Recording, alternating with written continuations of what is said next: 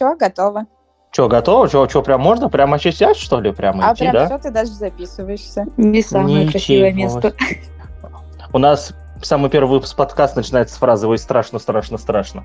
А, так что ж ты тут... э, э, Это еще нормально. А, Итак, э, здравствуйте, уважаемые друзья. А, Мы, как и обещали, попробовали записаться и пробуем в данный момент для нас же. Вот сейчас мы это делаем. Вот для меня прямо сейчас это происходит, прямой эфир, все дела. А, Пробуем провести прямой эфир, соответственно, в телеграме нашего ITV подкаста. К нам постепенно подрубаются. Кстати, подрубились два наших слушателя. Вы помните, мы всегда смеялись, что у нас стабильно два слушателя. Сейчас у нас в прямом эфире в те- нашем чате в Телеграм действительно два слушателя. А, И это два преданных слушателя. Одного из них мы звали в гости, он после этого стал слушателем. А, И э, мы начинаем 70-й выпуск подкаста ITV. У нас, кстати, вот видите, даже так совпало, что он 70-й. А, И сегодня мы проходимся по темам, которые скинули нам наши слушатели в, э, в чате ITV в Телеграме с хэштегом в подкаст. А, Мы пока не знаем, будем ли мы так делать дальше, мы пока не знаем, а, как вообще получится вот эта запись, так что пусть идет, как идет на самом деле. С- Самим даже интересно, как этот клаб- клабхаус в Телеграме работает. И сегодня со мной в этой виртуальной э, клабхаус студии находятся э, мои постоянные соведущие, потрясающие э, девушки, я так говорю, как будто они сидят где-то вместе или рядом со мной, но нет, они сидят в разных городах. Это Наташа Мусина, которая находится в Ульяновске, Всем приветки. и Даша Баженова, которая находится в Перми. Привет! И также с, э, с нами сегодня в записи поучаствует тоже э, наша подруга, член команды ITV, которая находится сейчас то ли в Томске, то ли в Москве. Мне кажется, она сама не в курсе. Полина Левченко. Я не знаю, Полина, ты говоришь? Сейчас у тебя получилось? А, я говорю, привет. Меня слышно? Да, тебя слышно, Полина, отлично, ты все починила. Отлично. А ты где находишься-то? А вот сейчас тебя не слышно. Похоже, Полина находится где-то в лесу. Вот, потому что сигнал очень обрывистый. И эм, я думаю, можно попробовать на самом деле э, подключиться к Wi-Fi, подойти ближе к Wi-Fi, э, что, что-нибудь такое намутить. Вот. Я думаю, что мы сейчас это решим в своем внутреннем чатике. И да, и потом еще вернемся к Полине. Вот. Ну, от прямые эфиры, ой, как сложно прямые эфиры. А нас уже слушает в полтора раза больше, чем обычно э, людей слушает наши выпуски, аж целых три. Э, это очень большая ответственность. Наташа, я переживаю, сейчас мне будет страшно. Страшно, Успокой страшно, меня. страшно. Страшно, страшно, страшно. А, Ну, а мы тем временем постепенно будем переходить к нашим темам. Да? А, Напоминаю, что э, все темы нам скинули наши слушатели, соответственно, да, люди из чатиков подкаста. Было условие, что мы должны обязательно про все поговорить. И я как-то удивлен, что не, не наскидывали всякого веселого, смешного. Вот. И мы, и, и мы обсуждаем обыкновенный став. Наверное, я могу замотивировать наших слушателей в онлайне. Давайте придумаем так. Если кто-то хочет еще какую-нибудь интересную тему, что, что, что- чтобы мы обсудили э, прямо в прямом эфире, то по, одному, по одной теме от слушателя, в принципе, может добавить, и мы обязательно ее обсудим. Э, я только сейчас это придумал. Наташа, Даша, вы не против? Думаю, что Подожди, нет.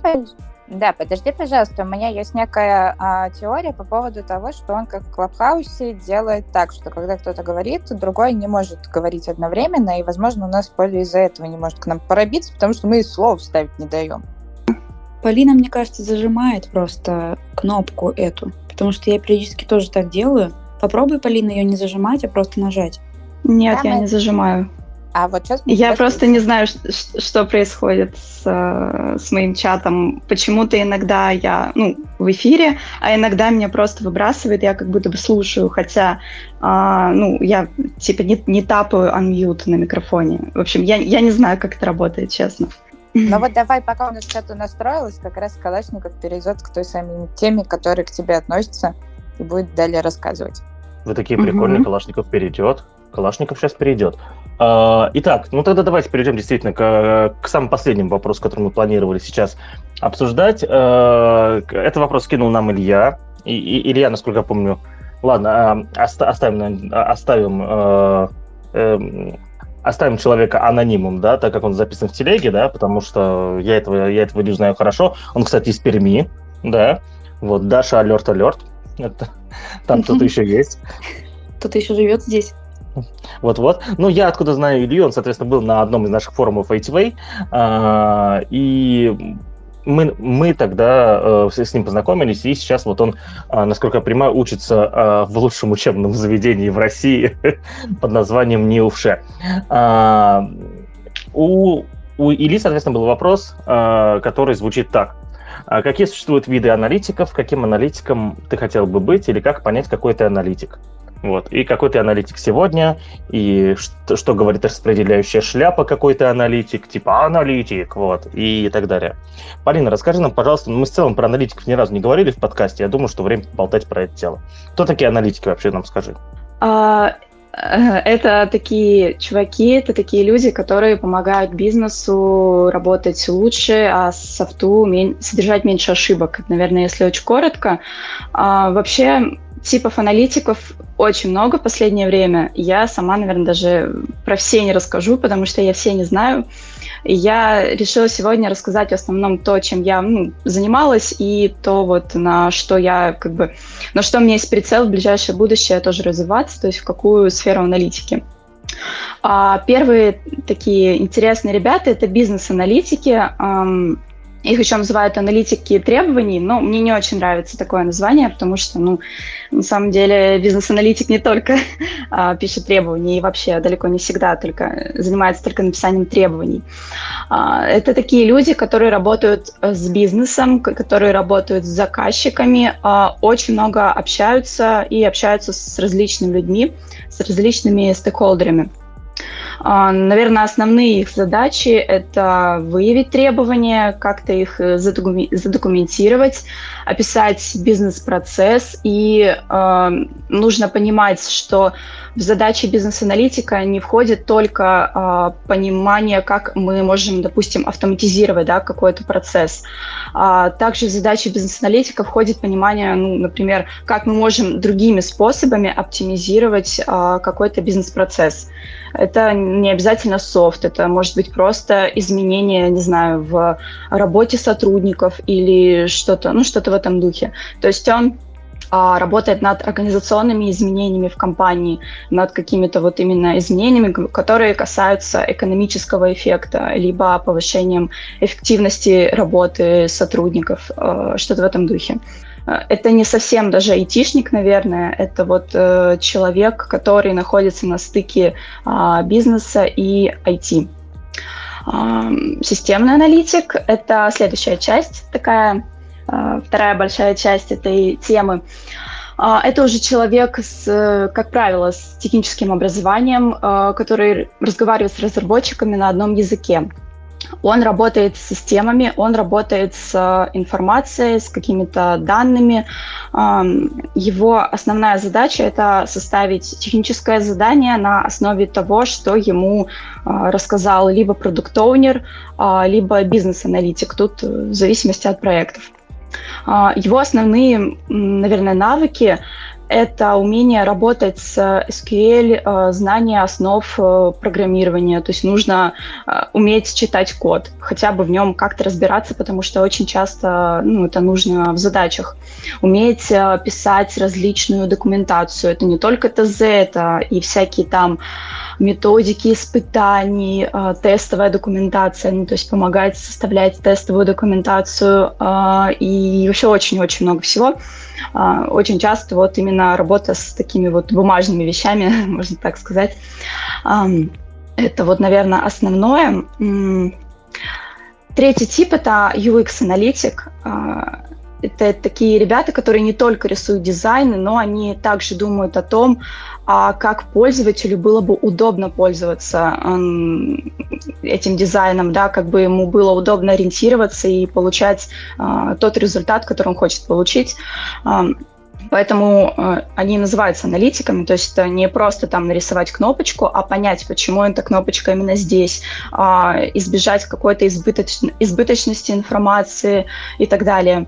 UX-аналитик, ну вот по своему опыту могу сказать, что они очень часто взаимодействуют с системными аналитиками, потому что ну вот я, например, системный аналитик, и я такой вот человек, который не всегда подумает об удобстве для пользователя. Я скорее подумаю о том, как это сделать, а, может быть, быстрее для разработчика, а, там проще для нас, да, там, чтобы там не плодить э, какие-то лишние сущности и так далее. А UX-аналитик, он все-таки скажет свое слово, он скажет, нет, мы здесь, наверное, мы должны сделать чуть посложнее, да, чтобы вот как бы пользователю было удобнее. Поэтому часто взаимодействуют именно с нами. И последний тип – это аналитики данных. Тоже вот очень такое интересное направление. Я как раз вот очень им интересуюсь в последнее время. Это ребята, которые работают, ну, как ни странно, с данными. Они знакомы с Big э, Data, они имеют навыки работы с Big Data, они умеют писать либо на питоне, либо на каком-то другом языке программирования, который как бы подходит для анализа данных. Они хорошо понимают, что такое системы бизнес-анализа, то есть, то есть как строить различные дашборды и так далее. Они, естественно, хорошо разбираются и в SQL, и в других каких-то таких технологиях. Им известно, что такое дата инжиниринг, то есть как а, организовать, получить информацию, как ее хранить и так далее. И также им известно, что такое Data Science Production.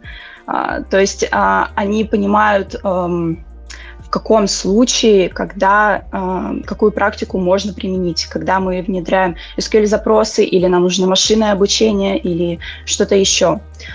Это, наверное, ну, такие вот основные типы.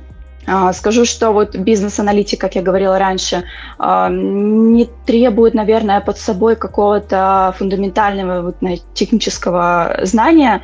Системный аналитик а, и аналитик данных – это все-таки обычно люди с каким-то техническим образованием, либо математическим образованием, потому что там все-таки больше работа вот именно с таким вот бэкэндом не больше работы, основная работа с бэкэндом. А UX-аналитики, в принципе, тоже может, ну, UX-аналитик не может не иметь а, какого-то технического опыта, достаточно, наверное, понимания а, каких-то основ дизайна, понимания основ проектирования интерфейсов и так далее. Um, вот, это, наверное, такое вот основное, что я могу рассказать. А, вопрос, каким аналитиком стать, а, ну, такой сложный, наверное, абстрактный вопрос, потому что я, например, начинала с бизнес-аналитики, работала на заводе, автоматизировала разные там бизнес-процессы и так далее. Это было, конечно, весело и классно, но я, например, ушла в системную аналитику, а, мне это ближе, мне это понятнее, мне, наверное, как-то интереснее копаться в системе, интереснее проектировать базы данных и меньше иметь взаимодействие напрямую с пользователями либо бизнесом. То есть мне вот интереснее, наверное, все-таки так больше сама, сама с собой а, заниматься. Вот. Поэтому тут, тут нельзя сказать, нужно смотреть на то, в какую сферу ты хочешь развиваться сейчас потому что в аналитике э, нет такого прям сложного вопроса в том, что типа вот я сегодня я такой аналитик, а вот завтра я хочу стать, там, не знаю, аналитиком данных, а смогу ли я там попасть там, да, там, на эту позицию или в эту сферу. Все возможно на самом деле. Главное начать. Можно начать с бизнес-аналитики и постепенно двигаться в сторону более сложных э, направлений аналитических, вполне, ну, это вполне реально, поэтому тут нет какого-то такого, э, как бы, так сказать, вот фундаментального чего-то. То есть, типа, вот я выбрала это направление, я в нем иду. На самом деле нет. Аналитика, она очень разная. Разные компании очень по-разному понимают аналитику. Я сама сталкивалась с тем, что на собеседованиях на одну и ту же позицию в разных компаниях спрашивают абсолютно разные вещи, поэтому тут лучше ориентироваться на какое-то свое внутреннее желание работать э, ближе с бизнесом или ближе к э, системам каким-то информационным и так далее. И ориентироваться обязательно на ключевые слова, которые там пишут в вакансиях, пишут в курсах и так далее. То есть если там пишут э, анализ бизнес-процессов, да, вот эти все штуки типа менеджмент изменений, то сразу понимаете, что это бизнес-аналитика. Если там пишут про составление ТЗ, составление спецификаций, функциональные требования и вообще все типы требований, SQL э, и прочее-прочее, это все системная аналитика. И также можно сказать про UX и аналитику данных. Сейчас много, в принципе, курсов уже появляется, поэтому люди начинают немножко разделять один тип от другого. А, поэтому я думаю, что с этим проблем не должно быть. Google, опять же, в помощь, э, то есть тут э, уже нет каких-то таких проблем. А есть еще другие различные типы, интеграционный аналитик, э, продуктовый аналитик, очень, на самом деле, много. А, я во всех, наверное, не смогу, ну, обо всех не смогу рассказать, потому что не во всех разбираюсь достаточно хорошо. Может быть, вот меня сейчас дополнят. А, ну, могу сказать, что сейчас самое время идти вообще в целом в аналитику, неважно в какую сферу, всегда можно найти то, что ближе тебе, потому что сейчас очень много различных направлений появляется аналитики, и э, становится понятным, что в аналитике как бы есть потребность, потому что есть определенные метрики бизнеса, которые позволяют как бы понять, что аналитик важен. Это сокращает, э, ну, то есть аналитик сокращает э, риск каких-то поломок в системе. Э, также э, аналитик сокращает затраты того же продукт-менеджера на описание задач и сокращает время команды на погружение в задачи. Особенно это важно на крупных проектах, либо на проектах, где очень много интеграций. То есть э, аналитик, он опишет это все в свое время в документации, и люди смогут э, потратить меньше времени на то, чтобы погрузиться в это еще раз. Ну, на самом деле, очень много пользы от аналитиков, поэтому вот я, я все сказала. А можно вопрос задать тебе такой? А, можешь ли ты как-то классифицировать по каким-то ну, характерам людей, например, куда им лучше идти, если ты там э, больше любишь работать один, то тебе туда, если ты э, больше общительный, такой тактильный, то тебе туда. Есть какие-то такие вещи? Ну да, наверное, можно сказать по каким-то таким, наверное, самым базовым вещам. Если ты любишь общаться, если ты любишь проводить презентации, а, то иди в бизнес-анализ, это прям абсолютно для, вот, для тебя. Причем ну, бизнес-аналитики часто развиваются в менеджеров, или менеджеры выполняют э, роль бизнес-аналитика. То есть бизнес-анализ — это, по, су- по сути, функция да, на проекте. И ее может выполнять и продукт-менеджер, и проект-менеджер, в принципе, тоже. Э, и также выделенный бизнес-аналитик. То есть тут все зависит от проекта. Но это, да, это вот такое вот э, прямое общение, это первая такая линия, можно сказать, э, с которой взаимодействует э, внешний мир какой-то команды разработки. Если человеку интереснее, допустим, какие-то вещи про эстетику, про красоту, про удобство, про, в общем, про все, что связано с интерфейсом, то, естественно, нужно идти в UX-аналитику. Если человеку интересны, наверное, вещи, связанные, может быть, с маркетингом, связаны с продвижением продукта, с э, исследованием пользователей, да, то есть как бы пользовательского опыта, то я бы, наверное, подумала о э, продуктовой аналитике. Если там, я не знаю, интересно строить различные отчеты, искать закономерности, если у человека хорошие там знания математики, в матстате, э, то я бы пошла, наверное, в аналитику данных. Ну и системная аналитика — это вот для людей, которые любят, любят составлять документацию, очень въедливые, эм, которым, ну, не знаю, наверное, не то чтобы нравятся рутинные задачи, но которые могут закапываться в э, различные тонкости реализации. Эм, любят, наверное, даже там закапываться в код, либо закапываться в работу с базами данных и рождать из этого постановки задач. Вот. Ответила на вопрос? Да, очень здорово, что называется «Слушаем и узнаем себя и выбираем свою стратегию по жизни». Да, да, именно так. А, курсы от Полины Левченко «Выберите свою стратегию по жизни». А, Полина, у меня, наверное, вопрос такой. А, аналитики – одна из тех профессий, знаете, вот когда ты…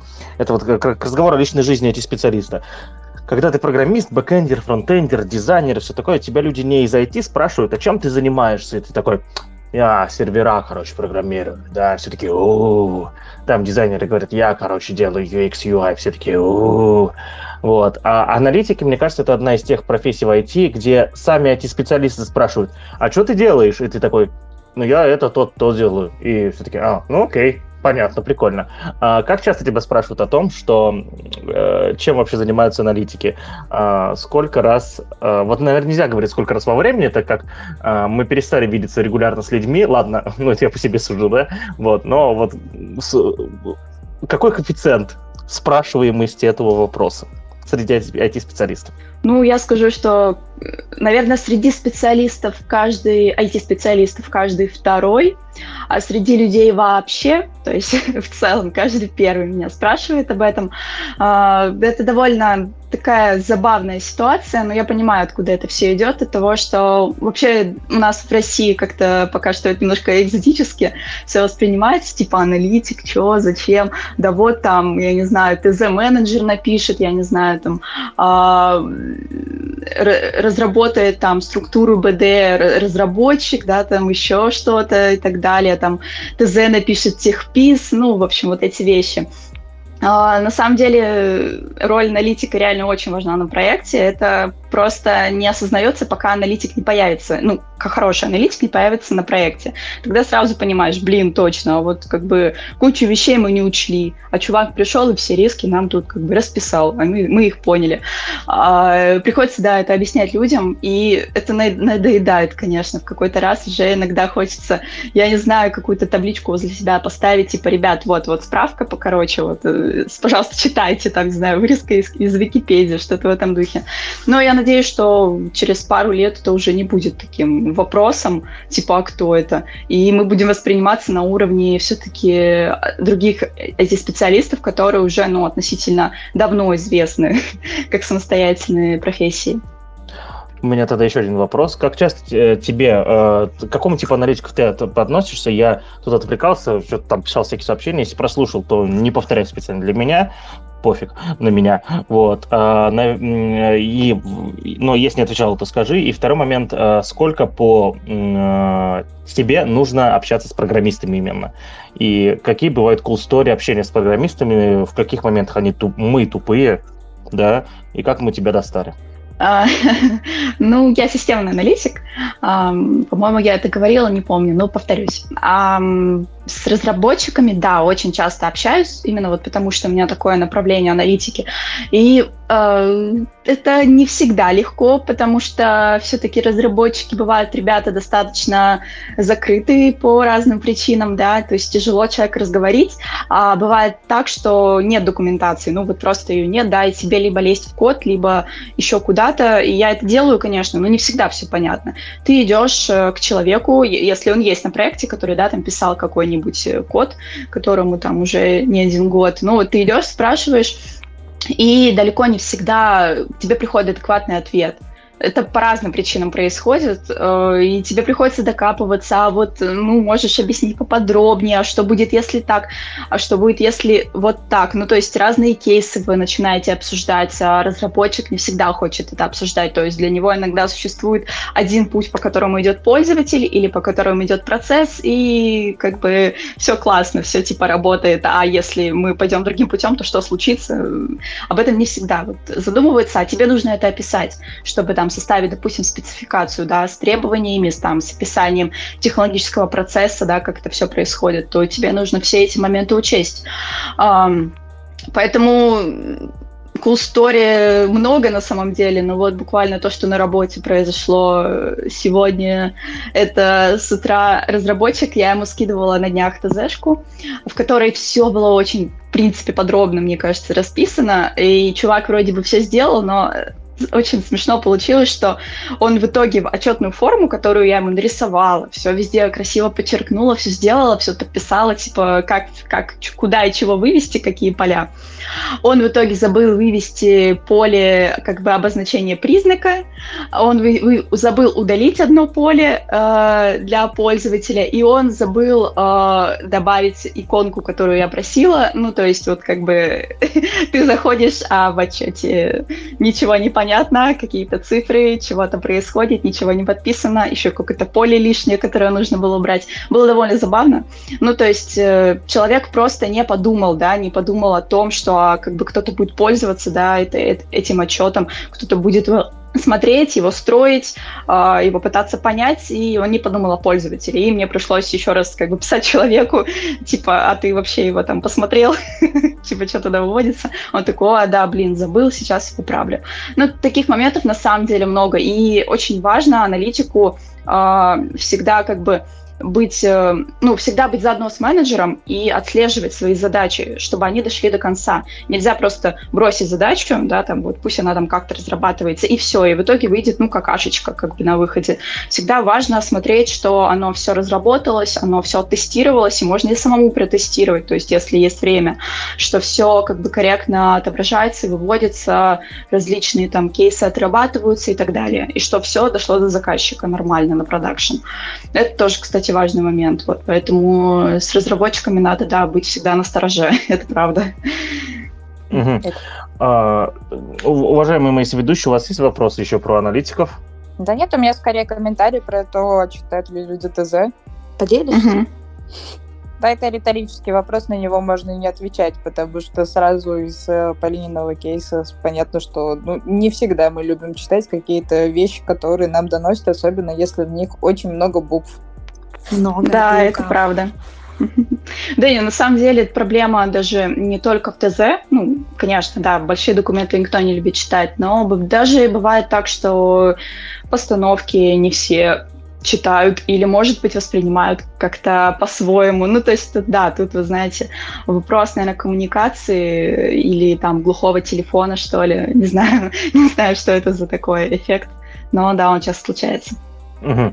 А, ну, раз у нас нет вопросов про, про, про аналитику больше, Полина, оставайся, мы по тебе соскучились, да, а, у нас еще есть некоторые темы на обсуждение, а пока я сейчас это в Твиттер писал о том, что у нас прямой эфир, все дела, пацан приходите, а, пацаны и пацанессы, заваливайтесь, а, увидел в, в трендах на первом месте в, в России слово Калашникова и испугался, что что-то накосячило или моя жена накосячила. Но, э, но оказывается то, что просто э, вакцину COVID-19 э, сравнили, сравнили с автоматом, с Калашникова. Калашникова. Да, вообще, конечно, вот. смех. Ну, ну что, просто и надежно убивает. А, а мы... И это первая мысль, соответственно. И вторая мысль. У меня вот к этой вот телеграммовской штуке, к этому телеграммовскому клабхаузу. Вот смотрите, тут э, можно добавить описание себе да, а, и вот тут вот Наташа добавила описание, вот я вижу, Тарас добавил описание, Дима добавил описание, и у меня есть тоже описание, да, и вы его, наверное, видите сейчас, если смотрите на экран Телеграма, но у меня вместо этого сейчас описания написано... нет, у тебя сейчас написано просто speaking, а так а, написано да? Team Lead Purple Magic. Да, вот, а, но прикол в чем, у меня вместо этого написано «это вы», вот, э, и у меня вопрос, какого хера Телеграм думает, что я, типа, могу забыть, кто я, вот, и зачем это нужно? Тут есть люди, которые разбираются, почему так происходит? Но, зная тебя, вполне возможно, ты забудешь о том, кто ты, это первый момент. А второй — это для того, чтобы ты мог отслеживать свое положение в всех этих списках и прочем. Чтобы ты, допустим, сам себе мог настройки поменять, а не искать себя в потоке народа, который ты подключил. Ну, могу а кто-то другим... написано tap to add что-то там от био. Добавить, короче, можно, но у меня не написано, что это я. Мне Короче, не говорят. что ты докопался до разработчиков Телеграма? Явно у них там есть UX-аналитики, которые это проанализировали и выдали свое экспертное мнение, что так должно быть. Они это экспертное мнение со мной не согласовали, не люблю, когда так не происходит. А еще что они со мной не согласовывали, между прочим, это обещание Павла Дурова о том, что в Телеграме будут групповые видеозвонки. И я, если честно, понял то, что я вообще эту новость не видел и даже ее не читал до подкаста, я только сейчас это заметил. А, кто-нибудь из вас, девчонки, разбирался? Если нет, мы сейчас без, без всего разберемся. Что тут разбираться? А ты даже ссылку просто в Trello не приложил, поэтому я не знаю, как разбираться в этом вопросе. Где мне новость брать, понятия не имею. Так это, ну, так это, как наши слушатели добавили, я так типа скопипастил. А что, нужно было лучше, что ли, сделать? Ну, я видела эту новость, да, что должны быть групповые видеозвонки, но я не могу сейчас вам отправить, к сожалению, ссылку, потому что я ее не сохранила. Ну, короче, у меня мысль такая. А, Все, что Telegram делает хорошо, за исключением сотрудничества с, а, со спецслужбами разных государств, если он еще за этим замечен не был, вот, все, что делает Telegram хорошо, видеозвонки в телеге будет классно. Все, у меня все. И у вас есть что добавить? Ну, мы так говорили, когда появились вот такие вот прямые эфиры здесь, тоже говорили, что, в принципе, мы поздравляем Telegram каждый раз. Каждый месяц мы стабильно поздравляем Telegram. Да вообще нельзя убить самый лучший файлообменник под названием Skype. С чего ты это решил, что не убьют? Да, это со 40-летние аналитики из больших э, галер должны еще где-то созваниваться. Пух, пух, пух. Вот так вот я. Вот такой сегодня будет юмор. Да. А мы, соответственно, идем дальше, распространять наш божественный юмор на остальные темы, которые нам скинули наши слушатели, и переходим, наверное, к самой э, второй, к одной из самых крутых тем, на самом деле, сегодня. Э, это профессиональные болезни айтишников. А, цитируем, соответственно, сообщение нашего слушателя. Профессиональные болезни айтишников, сколиоз, острого... Ой, каких много букв. Профессиональные болезни айтишников, сколиоз, остеохондроз и, и нервные срывы с выгораниями как проводить профилактику и как лечиться. Отвечает, э, видимо, Дарья Баженова и еще Наташа Мусина есть тоже что сказать. Ну, я готова сказать про несколько болезней, и эти в том числе. Есть самые, самые популярные болезни, которые существуют у программистов. Это, конечно же, с глазами проблематика, синдром сухого глаза самая известная, э, туннельный синдром, э, сами тоже понимаете. Вот как раз-таки проблемы со спиной, которые здесь написали, сколиоз, остеохондроз, и синдром выгорания, всякие депрессухи, тревожности. Э, могу рассказать про все немножечко чего-то, вы просто спросите, добавите, скажете, что не так. Жги.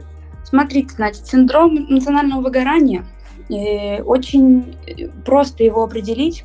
Э, он начинается с того, что ты ощущаешь, что организм истощен. То есть как эмоционально, так у тебя такая появляется апатичность. Это мы все замечали. Но не спешите пить таблетки, э, не спешите расстраиваться. Э, можно расстраиваться потом. Можно на данном этапе можно просто привести свою жизнь в порядок, так скажем. Расскажу сейчас как. Есть всякие врачи, которые занимаются Э, состоянием твоего ментального здоровья, такие как психоаналитики, психологи, психотерапевты. Их не нужно бояться. Э, все мы знаем, что в других странах это распространенная практика, когда у людей в крупных компаниях, даже в, в крупных этичных компаниях, есть личный штатный психотерапевт, который проводит э, беседы со своими штатными сотрудниками, потому что это очень важно, эмоциональное здоровье. Э, поэтому не бойтесь этих слов, не думайте, что вы какие-то шизофреники. Если, если вам нужна какая-то помощь, просто найдите себе психолога за 500 рублей в час. Я не знаю, сколько там стоит, они в Ульяновске или в другом городе. Но, тем не менее, вообще всем всегда советую, чтобы, чтобы у всех был психолог. Это очень круто. Э, дальше, конечно, очень важно соблюдать режим отдыха и работы. А вот можно я тебя перебью? Да, конечно. Вот. Ты сказал фразу, э, то, что ты советуешь, чтобы, чтобы у всех был психолог. Смотри, mm-hmm. это, это сейчас э, попытка накинуть на вентилятор, но в том числе и попытка разобраться. Э, я лично считаю, что мне вот не нужен психолог, да, и более того, у меня ни разу такой мысли даже не возникало за вот все свои э, недолгие 16 лет жизни, да. Э, вопрос, я где-то ошибаюсь, это типичная проблема сумасшедшего, типа э, сумасшедший, который э, признал, что он сумасшедший, признает быть сумасшедшим, а я не признаю. Или или что? Вот поясни мне, а, пожалуйста. Просто есть разные типы личности, разные характеры, разные ситуации. Может быть, просто ты не был в такой ситуации, э, можно сказать, безвыходной, когда у тебя опускаются руки, и когда ты чувствуешь, что тебе нужна помощь извне. Э, потому что, ну, даже у меня, как у сильной личности, так скажем, э, тоже бывают ситуации, когда мне бы хотелось, чтобы меня кто-то выслушал, но я просто сноб, скептик и ненавижу себя за это поэтому я не могу никому обратиться, и мне приходится самой вывозить это. Э, но в целом, в принципе, если бы мне кто-то посоветовал какого-то крутого врача, я бы к нему с вероятностью 90% пошла бы на прием, на первый. Потому что все твои психологические загоны, которые там, может быть, ты сам их понимаешь, они помогают тебе справляться с ними, вот и все. Думаю, что если ты поним... первый шаг к тому, чтобы вылечиться, типа, да, ты правильно сказала, это понять, что тебе нужна помощь, вот и все. И как раз таки, когда возникает синдром эмоционального выгорания, когда ты чувствуешь, что ты не можешь сам оставаться на плаву, тебе может в этом помочь доктор, вот. К этому я скорее говорила, а не к тому, что все срочно бегите записываться. А я а... считаю, что всем надо идти и срочно записываться. Как человек, который ходит к психологу, я уверена, что это прекрасная идея. Но это мы не можем это всем говорить так, мы можем дать просто рекомендации людям, а прислушиваться или нет, это, конечно, уже их вопросы. Вот, Паша, если не хочет, то, пожалуйста, не хоти. Твой выбор. Можно я еще добавлю, кстати, Конечно. по поводу психологии? А, мне кажется, это еще очень сильно зависит от э, восприимчивости человека и от его, наверное, саморефлексии, что ли. То есть э, не все да, не, не все а, как-то вот, э, наверное, воспринимают такие вещи, не все э, обдумывают, да, какие-то там сложные моменты в жизни или там сложные моменты, вот, произошедшие очень давно. Поэтому, мне кажется, можно начать хотя бы даже с каких-то простых вещей, типа статьи на эту тему, да, какие-то, может быть, книги, а, и начать уже с собой отслеживать какие-то такие мысли, а, может быть, где-то уже начнешь понимать, блин, а здесь я вот комплексую, а здесь я чувствую себя тревожно, можно, а вот в этой ситуации, там, я не знаю, я начинаю защищаться, да, и каким-то образом себя веду, то есть как, может быть, агрессивно там или еще. И мне кажется, из этого вырастет какая-то, может даже потребность уже в специалисте и понимание, а какие проблемы ты хочешь решить. Ну да, это психоанализ тоже очень важная, конечно, штука, но есть такие ситуации, когда э, ты не ходишь никому на протяжении долгого времени, ты никому не обращаешься, и потом в какой-то момент случается бум, так скажем, и тогда уже поздно читать книжки, условно говоря, и ну ты сам просто банально не хочешь в этом разбираться. Ну, ну да, согласна. Плюс мы еще не те вопросы сами себе иногда можем задавать. То есть у нас же есть э, такой вариант, что мы э, зацикливаемся на самосбывающихся пророчествах, либо вообще в целом зацикливаемся на каких-то мыслях, а на самом деле потом оказывается, что беспокоит тебя совершенно другое. И ты вот в этом внутреннем диалоге с самим собой не можешь с этим разобраться. И очень много самых разных примеров, когда тебе кажется, что, возможно, там, допустим, на твою продуктивность и эффективность влияет что-то, что касается, допустим, твоей личной жизни, там сейчас условно ты там переживаешь, что у тебя девушки нет, а, и поэтому тебе кажется, что тебя никто не поддерживает, и поэтому как бы это сказывается на твоей работе, а на самом деле у тебя там может быть совершенно другая причина, и она как какая-то более подглубинная и связана с совершенно другой сферой. Поэтому единственная проблема, что а, здесь нужно понимать, что друзья, наверное, не заменят этот момент, потому что у друзей это совершенно другая функция, вот, а нужен чел со стороны, вот как тут, допустим, Леша в комментарии пишет, что а, нужен тот, кто будет задавать правильные вопросы. И не осуждать, и, этот... и, и не навязывать свое мнение. И в этот раз все друзья Наташи захотели поинтересоваться, а какая у нас функция? Пятничная. Да, понятно. Тут, э, кстати, нам пишут, напишут комментарии в чаты, да? А, слушатель Дима пишет, э, кто-то верит в Бога и ходит в церковь, кто-то верит в психологов и ходит к ним, вот, а я себя добавлю, а я токийска, который любит виски, вот. Э, и еще, соответственно, Леш Люхин написал то, что не всегда получается развязать клубочек самостоятельно, к разговору о, кис, о кисках, да, нужно обязательно человек. Вот у меня еще есть важный момент про эмоциональное выгорание. Здесь я а, буду немножечко... Э, во-первых, я очень а, не любил... Помните, было пару лет назад вот этот вот бум все, на, все нахер повыгорали, повыгорали, там писали статьи огромные, как они нахер выгорают и все такое. Mm-hmm. И это, это, кстати, вот тот, тот самый бум, как, как раз вот этого э, в, всеобщего объективного выгорания, да, у всех. И, и тогда я первый раз Мусиной сказала, давай подкаст делать. Вот. Потому что мне так хотелось просто все это опровергнуть, э, потому что все, все, все такие выгоральщики сразу стали, капец. Вот. Хлебом не, не, не корми, дай всем повыгорать. Ты не можешь осуждать людей за то, что психологически мы слабее, чем ты, например менее да, тут дело даже не во мне, дело даже не во мне. Я читал сотни статей, сотни, я не, удив, я не удивлюсь, сотни реальных было, больших, маленьких. Многие, во многих из них было написано все адекватно, да, то есть люди реально описывали этот диагноз, да, ну, я не знаю, диагноз это нет, но описывали, э, подходили с, на, с точки зрения научного метода да, вот, э, подходили с точки зрения научного метода и вот говорили, вот выгорание то-то, то-то, то-то, и вот я вот понял, что у меня то-то, то-то, то-то, вот так, вот так, вот так, базар ноль, все ты сам разобрался или тебе помогли разобраться, огонь. Но некоторые начали просто там выгорать. Меня люди, которые там, не знаю, вот эти 20-летние сеньоры, которые там уже начали выгорать с чего-то. Ну, это просто стало модно в какой-то момент. Ну, стало модно ну, писать, вот, вот. что типа, блин, такое выгорание поймала. Ну вот, да, вот, ну вот, наверное, был против моды, да, ни в коем случае не, не, не, не против того, чтобы люди как-то а, об этом писали публично, вот был против моды, слава богу, она закончилась, вот, как и все, как любая плохая мода, она очень быстро закончилась, вот, э, и, э, соответственно, сейчас э, люди до сих пор делятся этим, но это не, не так повсеместно, и, соответственно, как-то более глубоко к этому относится, не просто кидает мысль во Вселенную.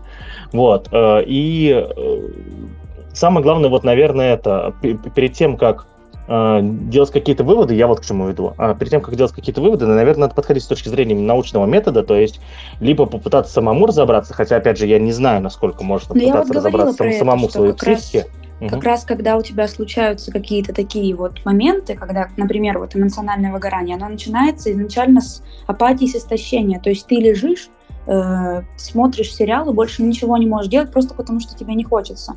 Э, и, соответственно, в эти моменты вряд ли ты захочешь сейчас сидеть читать научную литературу. Ну, как бы окунись просто в это, в это состояние немножко. И в этом состоянии я говорю, что, наверное, как раз уже не очень прикольно, когда ты сам что-то будешь изучать и делать, возможно, неправильные выводы. И вот в такой момент, когда ты поймал это состояние, начальную его стадию, тогда нужно нужно понять, что, наверное, обратиться за помощью нужно все-таки. А так, в основной жизни я согласна с тобой, что нужно это все изучать самостоятельно, а не на словах, что это нужно э, подтверждения научные всему искать всегда.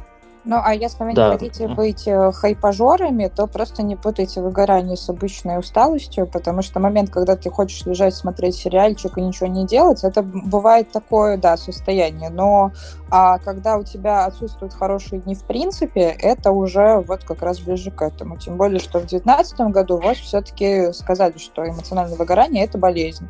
То есть э, не ржем над теми, кто действительно эмоционально выгорел. Это действительно очень серьезная проблема, и таких людей лучше поддерживать, да, но и при этом э, стараться помогать им помощь. Это на случай, если вы вдруг столкнулись с человеком, который вот это вот заявляет. Вот. Ну а если вы для себя еще не разобрались с тем, выгорание у вас или нет, то просто прислушайтесь к себе более подробно и попробуйте с этим разобраться. Но вот как понять, выгорание у вас или нет, это да, важно понимать, как Наташа сказала, что это не синдром хронической усталости, это немножко разные понятия. Э, эмоциональное выгорание, оно тебя окунает все глубже и глубже в, вот в это состояние истощения. Э, это на первом этапе происходит, вот как раз вот это э, истощение, то, что нет аппетита, э, нет, в принципе, никаких вот привилегий к чему-то, не хочется ничего делать. Потом начинается, можно поймать себя на мысли о том, что ухудшается кратковременная память. Это очень важный показатель тоже. И в дальнейшем можно заметить, как ты гораздо чаще делаешь Э, ошибки, какие-то профессиональные ошибки и оговорки в том числе. Не когда ты просто не выспался, а когда это становится постоянно, на постоянной основе, и ты начинаешь это отслеживать, вот тогда это уже ближе как раз, вот, как раз к эмоциональному выгоранию. И чтобы как-то э, сгладить эту ситуацию, э, очень советуют врачи делать следующие вещи. Вот на начальных стадиях, как раз когда вы только заметили все эти вещи – Э, нужно обязательно обеспечить себе полноценный отдых, то есть просто хороший, хороший сон и в идеале, конечно же, избавиться от, от работы на какое-то время, чтобы она не избивала, потому что, скорее всего, именно она привела вас в это состояние, потому что вы не умеете распределять нагрузку.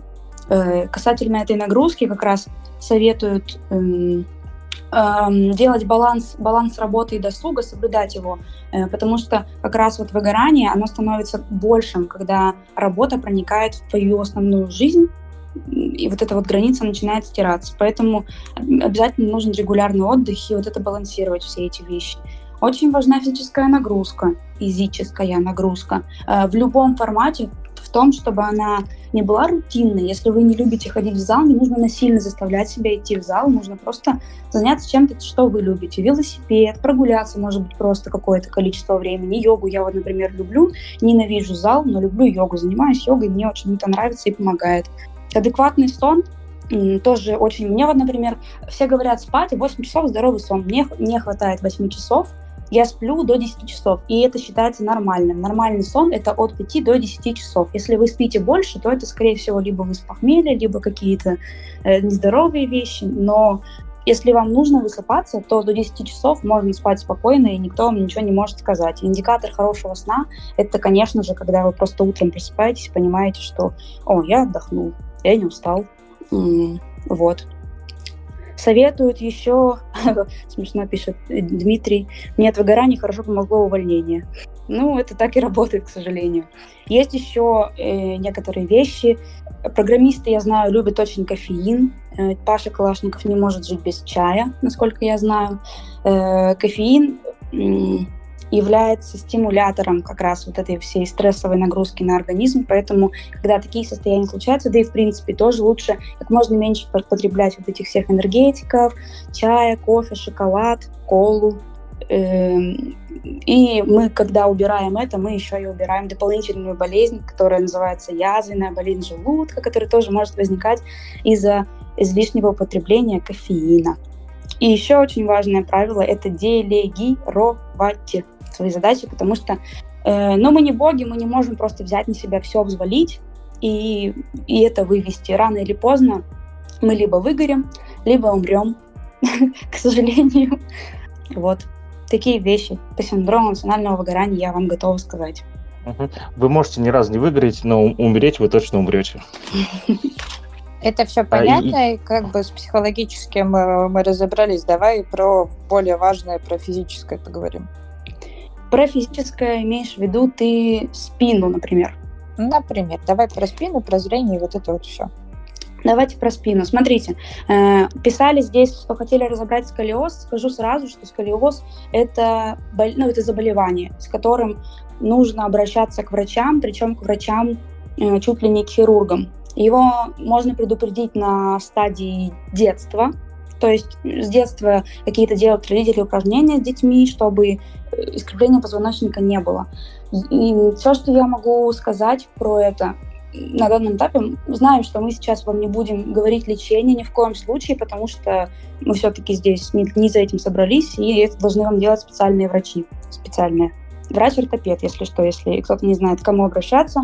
Вот, если какое-то небольшое искривление, прям такое, ну, совсем небольшое, вы понимаете, вы, вы его не видите визуально, но вам когда-то говорили, что у вас сколиоз, то может помочь корсет, если вы знаете, что, например, у вас ноги разной длины, да, бывает такое, мы все не идеальны, ноги разной длины, на несколько сантиметров одна нога бывает короче, э, существуют специальные подпяточники в ортопедических салонах, можно их купить, вам там могут смерить даже э, различия ног и примерить вот эту вот стельку специальную, подкладывать одну стельку под обувь, это нормально абсолютно, поэтому вот, обращайтесь в эти салоны. Э, ну и Спать правильно нужно на ортопедической подушке, конечно, в идеале. Такие подушки, они не, очень дорогие, есть разные. Есть с эффектом памяти, всякие разные абсолютно. От дорогих до дешевых, поэтому смотрите, что вам лучше подходит. Не спите на огромных вот этих бабушкиных подушках, которые ставят треугольником. Э, вот, все, что я могу сказать про сколиоз. А э, сидеть правильно? И не как попало, и ни на чем попало? Дальше, смотрите, есть еще проблемы с болью в спине. Э, стопудово. Боль в спине бывает у 100% людей. То есть мы не говорим сейчас про боль какую-то такая, которая возникает ну, из-за жутких проблем со здоровьем, если ты там бабушка какая-то и носишь горб на спине, условно говоря. Э, мы говорим просто про боль в спине, которая возникает вот в нижней части в пояснице. Она болит абсолютно у всех, 100% планеты Земля. Всегда такое бывает.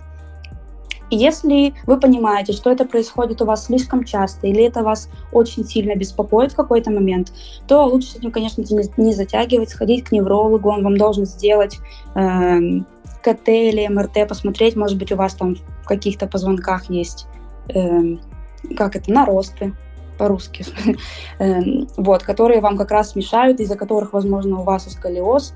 Эм, что я могу посоветовать, если у вас нет серьезных нарушений, а просто вот случайно заболела спина, вы не замечали, э, там, 10 лет до этого у вас она не болела, и сейчас она случайно просто заболела из-за того, что вы там, может быть, ну, посидели час неправильно, условно говоря. Это как раз-таки ортопедическая подушка опять. Я ее вообще всем советую взять обязательно, без без условия, что у вас что-то болит. в такой момент, когда случается боль в спине, можно и нужно избегать постельного режима, как можно меньше лежать, как можно больше э, ходить. Вот. Э, есть слухи, новости о том, что нужно делать массаж, но специалисты спорят на эту тему, европейские врачи говорят, что массаж не поможет, но все однозначно говорят, что мануальная терапия, она помогает лучше, чем массаж. Вот так вот. Йога помогает и упражнения физические. Но если у вас это нет, нет острой боли уже. То есть, например, вы посидели час, у вас прошла вот эта вот острая боль, и началась такая какая-то просто отходящая, чтобы размять э, спину, вот такие вот есть вещи. И могу чисто секретно посоветовать э, таблетки, которые, если, если у вас вот она случилась такая, такая, что один раз в 10 лет такая случилась, вы знаете, что есть обезболивающие таблетки, можно их принять, ничего страшного в этом нет, но при этом лучше принимать их с амипрозолом. Амипрозол защищает желудок. Это обязательное условие при принятии обезболивающих таблеток. Вот. И что не нужно делать ни в коем случае, это носить корсет и бандаж на спину, когда эти поясы из собачьей шерсти, которые утягивают очень сильно спину, этого делать не нужно. Э, про боли Леша Люхин пишет. Эргономические клавиатуры и мышь. Это, это э, больше относится к туннельному синдрому, наверное, когда болит запястье. Вот, работать иногда стоя, говорит Леша, или на специальных столах, которые, видимо, выше, чем обычные. Взять более удобное кресло подороже, не за 5000, и часто ходить за чаем в другой конец офиса. Вот такие вот. А если дома работаешь, что нам делать? Ну, в общем, да, лучше, лучше, конечно, сидеть вообще как можно меньше и устраивать себе э, отдых от сидячей работы, то есть перерывы хотя бы пятиминутные нужно делать. Вот. Вопрос. Какие-то, да. А, я как человек, который пару месяцев практикует работу стоя, а, скажу то, что есть еще вот такой лайфхак, да, типа если ты такой прям надо фигачить 10 часов без перерыва, то вот прям мы все работаем с вами в основном за ноутбуками, да, и, и, соответственно, вот эта подставка, самая элементарная для работы стоя, стоит 2000 рублей. Вот, мы, мы с Машей себе такие купили, и теперь вот я, короче, миксую работу сидя, работу стоя, да, и, э, во-первых, я начал ни с того ни с сего худеть, просто сам по себе, вот, чтобы mm-hmm. вы понимали, ничего не поменял, просто вот, типа, по, по, по килограмму в неделю уходит само, да, вот уже две недели, то есть, да, э, ну, ладно, чуть поменьше, я 6 там где-то убрал, вот, э, и это, это вот первое. И второе, э, спина тоже перестала болеть, да, у меня всегда были нормальные институты, спина вот э, начинала тоже болеть даже на них, сейчас вот перестала болеть, так что работа стоя нормально. Единственное, что есть проблема одна, очень прям страшная. Я любитель мышек, да, то есть я люблю работать мышкой. Ну, прям вот, типа, ускоряюсь и очень хорошо работаю мышкой, тачпадом гораздо медленнее, мне прям не нравится даже процесс работы тачпадом.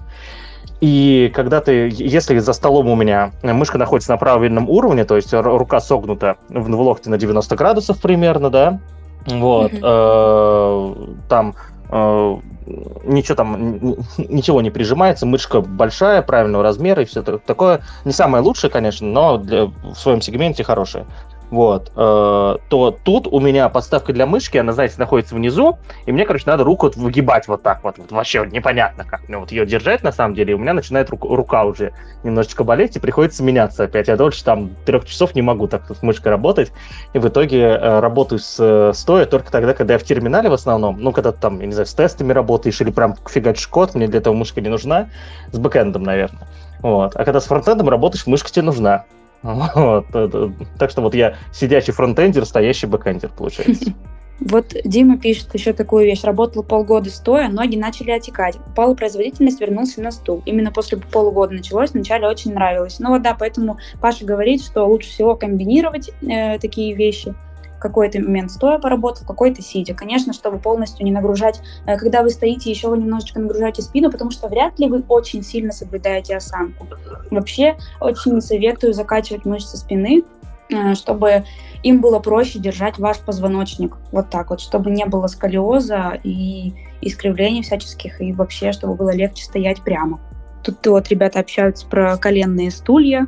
Э, выглядит как кресло Стивена Хокинга, по-моему. Только это, оно, оно хуже, да? То, что кресло ну, Стивена Хокинга было круче. Конечно. Да, кстати, уважаемые слушатели, мы в, в, в выпуске про нейролинк как раз обсуждали о том, как работало кресло Стивена Хокинга. Вот. Э, мне кажется, выпуск получился очень крутой, так что если вы там э, примерно хотите узнать о том, как работают э, современные цифровые устройства для апгрейда человека, вот, а Стивена Хокинга нужно было апгрейдить, да, потому что в том состоянии он не мог нормально э, существовать, вот, э, и про др- другие вещи с, с этим связанные послушайте этот выпуск обязательно. Угу. Ага. Даша, тема очень важная, мы идем дальше. Да, идем дальше. дальше. Э, хочу рассказать про туннельный синдром немножечко. Наверное, все вы знаете его, потому что, может быть, у вас уже что-то болело такое. Мне впервые Паша о нем сказал. Ну, впервые, когда услышала о нем от человека, это был Паша. Э, это когда в области запястья болит. Собственно, первая стадия – это когда у вас просто происходит онемение и покалывание первых, вторых и третьих пальцев кисти. Чаще всего правая рука, потому что большинство правшей – Э, кто работает левой на мышке, это, это вот как раз такая ситуация. Во втором случае, э, во, на втором этапе, в общем, происходит изменение цвета и шелушение кожи, когда Понимаете, как идет срединный нерв? Срединный нерв, он идет, получается, вот, вот по запястью и вот в руку выходит к третьему, ко второму, к первому, немножко к четвертому пальцу. Как раз все вот эти вот места, они страдают.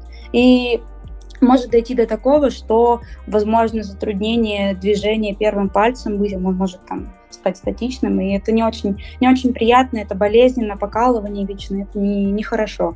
Такая ситуация, когда случается, нужно обращаться к врачу-неврологу, потому что они вам сразу все диагностируют, они там вам проведут необходимые тесты, как сделать так, чтобы не было боли, в принципе, до, до того, как она случается. Если боли нет, э, профилактика помогает. Если боль есть, то только к врачу, только к врачу сразу же. При работе, когда вы работаете на мышке, например, не должна рука э, сгибаться под углом к локтевому, получается, к предплечью. То есть от локтя до среднего пальца должна быть прямая линия. Вот так вот. То есть нужно приподнимать, как знаете, как пианисты. Если кто-то из вас пианист, например, или вы знаете, как играют пианисты, они приподнимают руку так, чтобы срединный, ну, чтобы запястье оказывалось выше, чем срединный палец, как раз чтобы рука не просаживалась и не было вот этого перелома в запястье. Э, помогают эспандеры.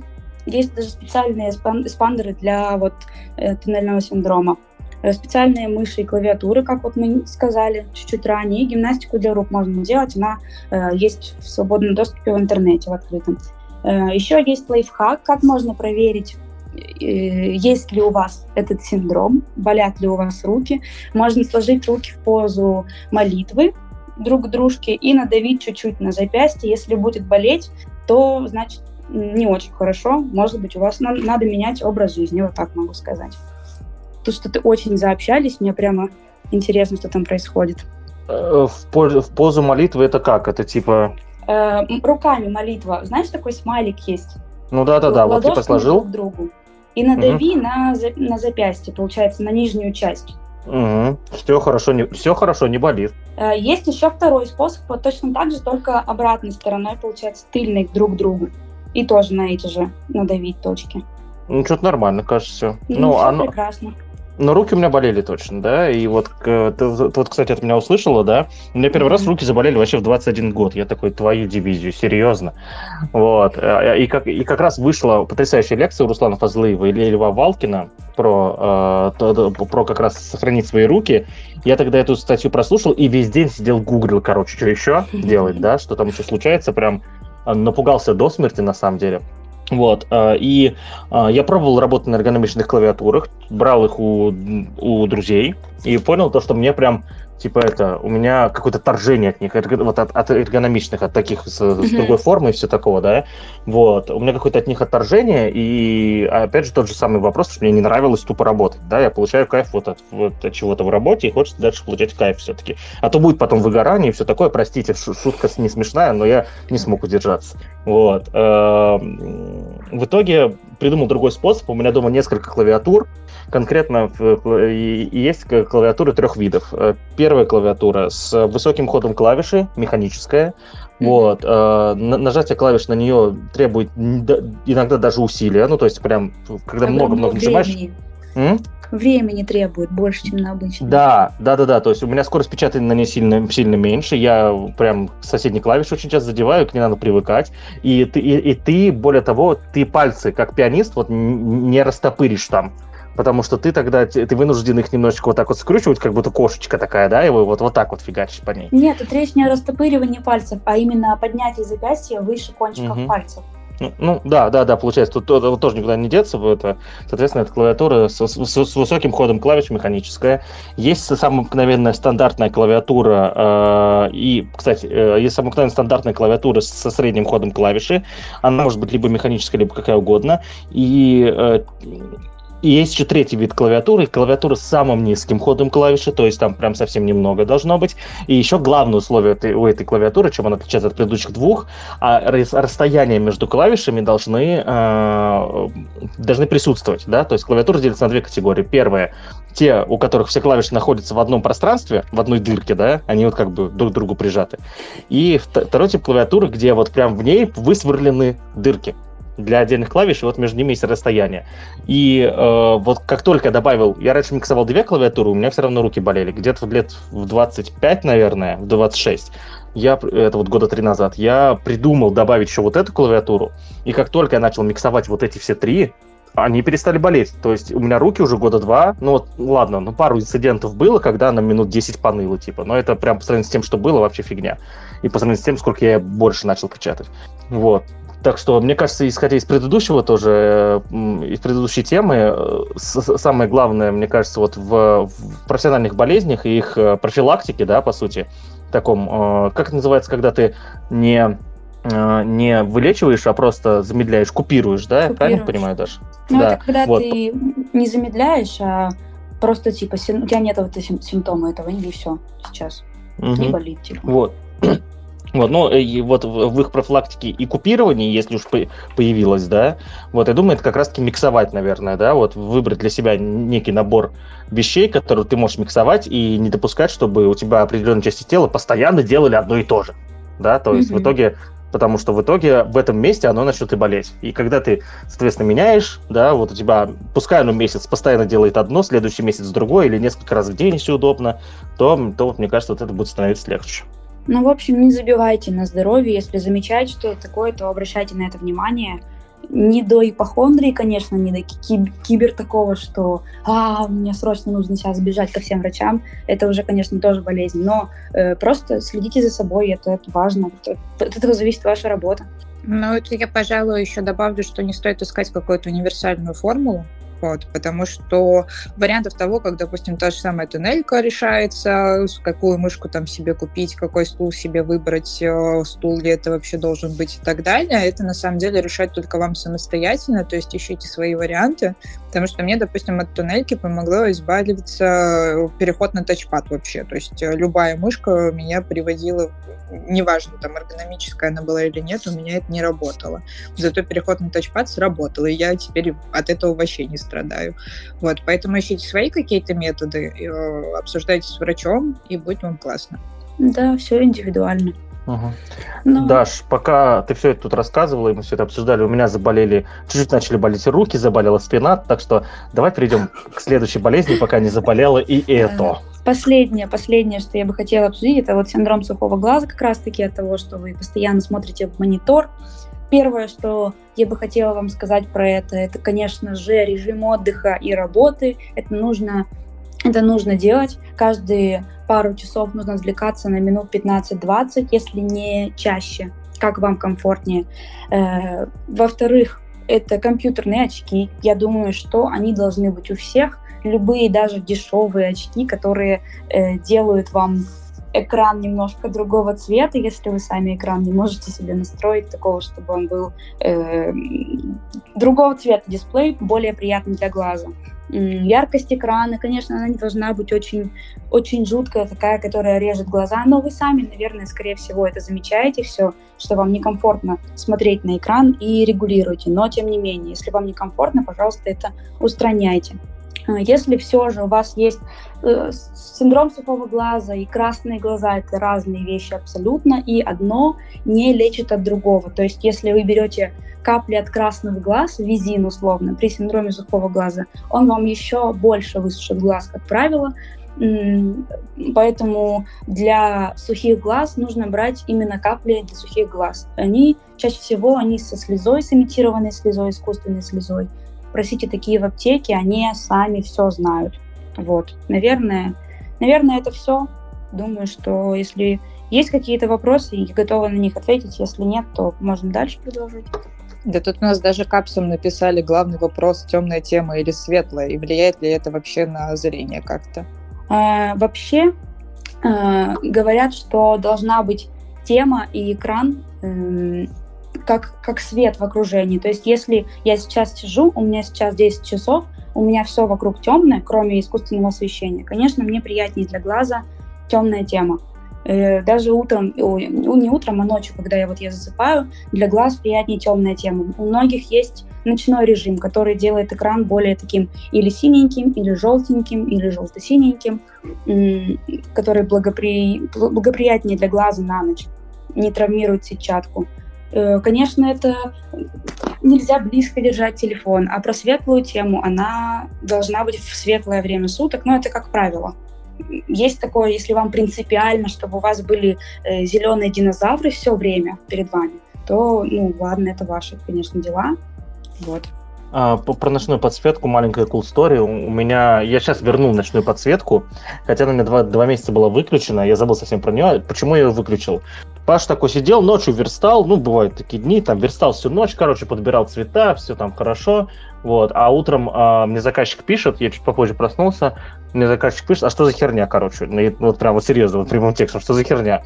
А я понимаю то, что я всю ночь верстал в темной теме, вот, и у меня, в общем, у меня, у меня фиолетовый получился в итоге не фиолетовый, вообще полная фигня, серьезно, там, там такой просто разрыв шаблона. Я всю ночь видел одно, с утра смотрел совершенно другой этот макет, и это было смешно.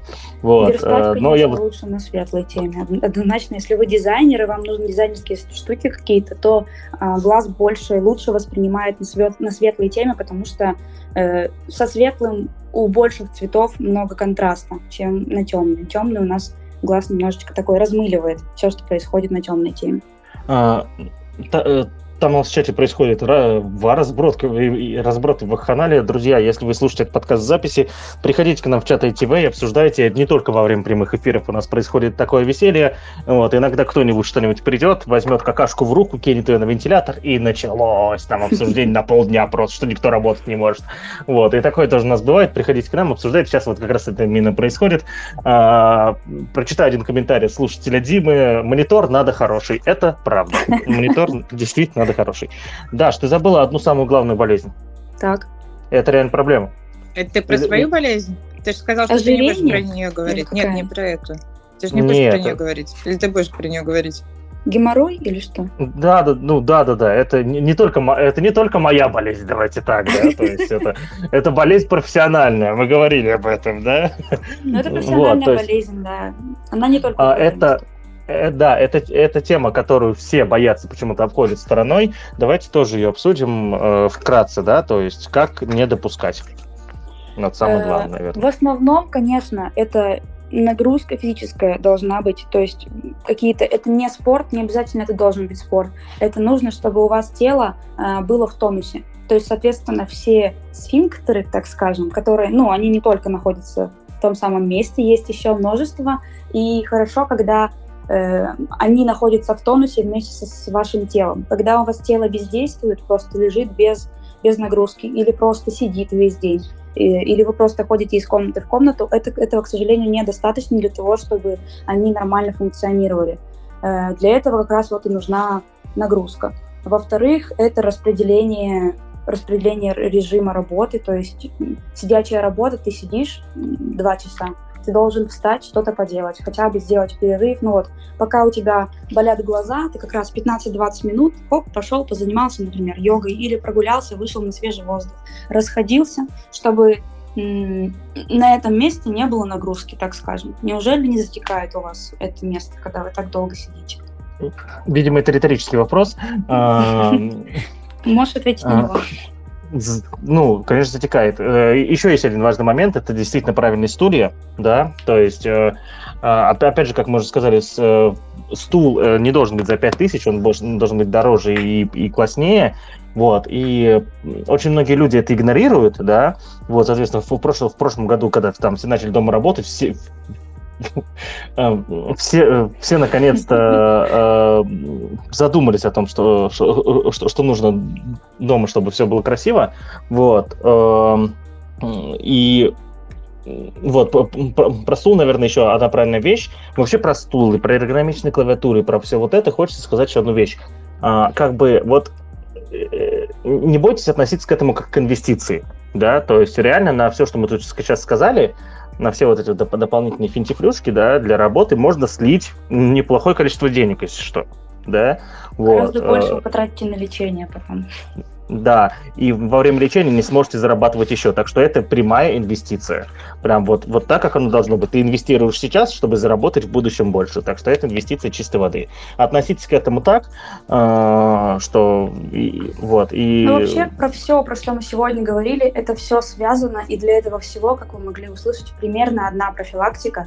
Э, все вот эти вот э, типа здорового образа жизни, они реально работают в данном случае, потому что у нас работа такая статичная, Э, нужно как-то ее разгружать, к сожалению, э, нагрузкой физической, кто бы ее как не любил, но это вот, ну, это, это реально нужно делать, потому что иначе одни финтифлюшки могут не спасти вот так вот в какой-то момент. А, а я сегодня пешком по городу ходил. Вот, Какой ты молодец, Паша. Да, что-что вот гулял. Советуем всем так сделать. Ну вот, в принципе, вроде бы подутих чат, Леша скидывает угу. фотки сколиоза. Да, а, а, да, да, друзья, а, в, в нашем чате а, много кто что скидывает, вот конкретно Леша иногда скидывает не сколиоза, а лордоза, если Нет, что, кто-то пишет, не Алексей. лордоза, тут лордоз, кифоз, это разные формы, Алексей. Все вместе это сколиоз называется. Лордоз и кифоз – это просто выпячивание позвоночника в одну или другую сторону. Да, тут это, тут, тут, тут люди уже начали расходиться, думаю, что мы заканчиваем эфир, да, они, не понимают, куда попали, чтобы будем обсуждать все на свете. И все на свете это как раз-таки э, еще следующий вопрос от наших слушателей. Их осталось всего лишь четыре. Мы обсудили, знаете, сколько? Э, мы обсудили четыре, осталось четыре, осталось три. Все, нормально. Вот. Э, и, соответственно, зачитываю вопрос прямым текстом. Он звучит так. Легко ли быть маркетолухом, маркетологом? Сложный суровый путь пиарщиков в IT. Еще можно HR зацепить. Я думаю, что HR мы зацеплять... Маркетолухом, да. А, маркетолухом. А, это вот что задумано.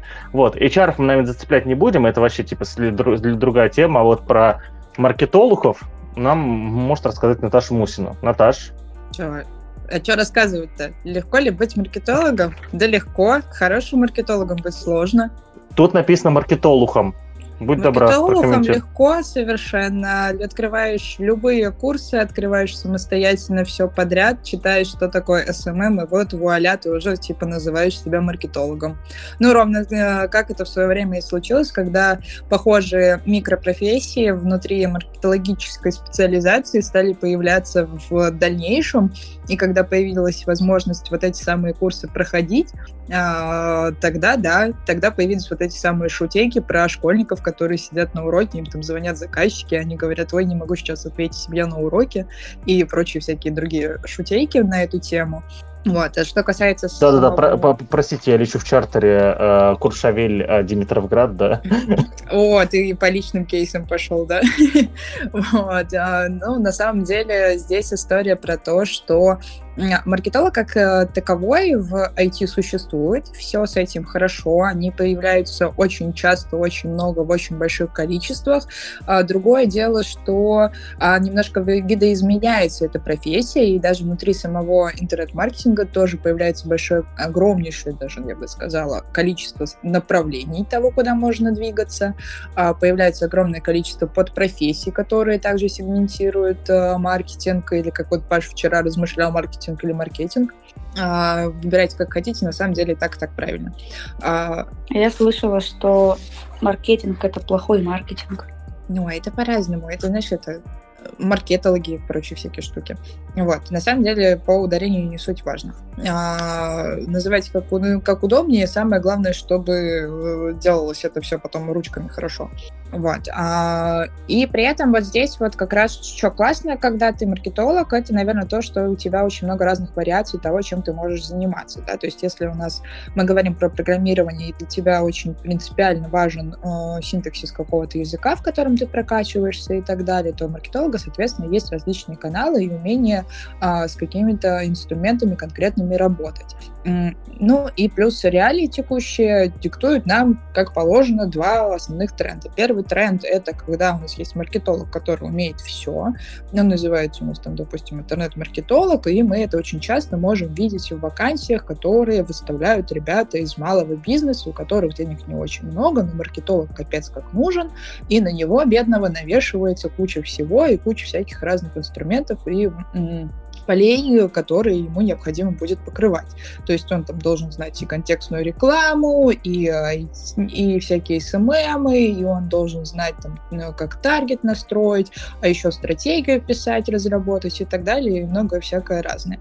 А вот. А есть, соответственно, другие пути, которые уже такие более узкие, в которых мы можем развиваться отдельно, и они э, самые разные. То есть ты можешь пойти в итоге э, каким-нибудь CPI-маркетологом, ты можешь пойти в какие-нибудь таргетологи, быть отдельно каким-нибудь SMM-копирайтером и многое-многое другое. Да? То есть и когда ты в дальнейшем, тебе одна стезя надоест, ты потом ее можешь спокойно, а, получив какие-то определенные знания, поменять и уйти в какую-то другую специализацию. Вот так, например, в свое время, начиная с э, пути обычного SMM-щика 10 лет назад, назад, я в итоге сейчас являюсь э, комьюнити-менеджером, что, по сути, является одной из веток пиара, да, и вот таких вот очень больших вещей э, между которыми ты можешь скакать и это все дело менять, вполне вполне в принципе, много. Другая есть проблема про сложность и суровость самого пути э, как раз пиарщиков в IT заключается, наверное, в том, что их становится довольно-таки много, да, и э, в данном случае порог входа довольно-таки низкий, вакансий таких довольно-таки много, вот, а оплачивается это не сказать бы, что очень хорошо, то есть здесь э, ценовая градация, ценовая вил, вилка довольно-таки разная, и особенно сложно ребятам и СММщикам, которые сталкиваются с фриланс-заказами типа «А «поведите мне группу за 5000 рублей», а, а требований там довольно-таки много, и плюс еще всякие разные штуки из разряда, а, а вот мы с вами на 5 тысяч договорились, и за эти 5 тысяч вы мне должны были контрактов привести на 5 миллионов, например. А, вот, и вот с такими вот вещами иногда приходится работать. Ну и плюс еще там самостоятельно искать какие-то заказы. Если ты работаешь внутри какой-то компании, с этим, конечно, все попроще, но опять же есть определенные KPI и так далее, с которыми приходится сталкиваться. И, конечно, в данном случае, если мы возвращаемся к теме там выгорания, которую мы сегодня уже обсуждали, у маркетологов на самом деле выгорание побольше, чем у программистов. То есть это все думается, что это программисты такие модные, подверженные вот таким вот заболеваниям. На самом деле у диджитальщиков, у маркетологов такая история происходит более часто, потому что, как правило, маркетологи требуются на какие-то проекты, связанные с большой коммуникацией с заказчиками, и, как правило, негативного фидбэка там гораздо, гораздо больше. Вот. А так приходится очень много всего знать, иметь некую маркетинговую чуйку, с которой приходится работать, э, проверять какие-то определенные гипотезы и многое-многое другое. Но, пожалуй, мы об этом говорили в одном из эпизодов, который как раз был интернет-маркетингу у нас посвящен. Вот ссылочку на него мы сейчас найдем и вам в чатик приложим, чтобы вам было удобнее эту всю историю переслушать. Там я как раз объясняла, какие виды интернет-маркетологов у нас есть. Ну вот. А, а так, по идее, профессия развивается, можно дальше продолжать тоже в нее идти, если вам это захочется. Мой личный путь, например, заключается в том, что я из программирования ушла как раз в маркетинг и начала вот в этой стезе вариться, ну а сейчас занимаюсь тем, что организовываю коммуникацию, что по сути тоже является одним из элементов э, маркетинга и обеспечения вот всяких разных классных вещей внутри компании, в которой я работаю. Вот. Вообще у нас да, у нас есть целый выпуск, где мы с Наташей обсуждаем а, к, про... Ты опять уходил куда-то, да? Почему? Потому что я только что про это сказала. Вот, а я повторю, что ссылка на этот выпуск в описании. В каком описании? В описании к выпуску будет, к записи. Не, вот, не в чат уже.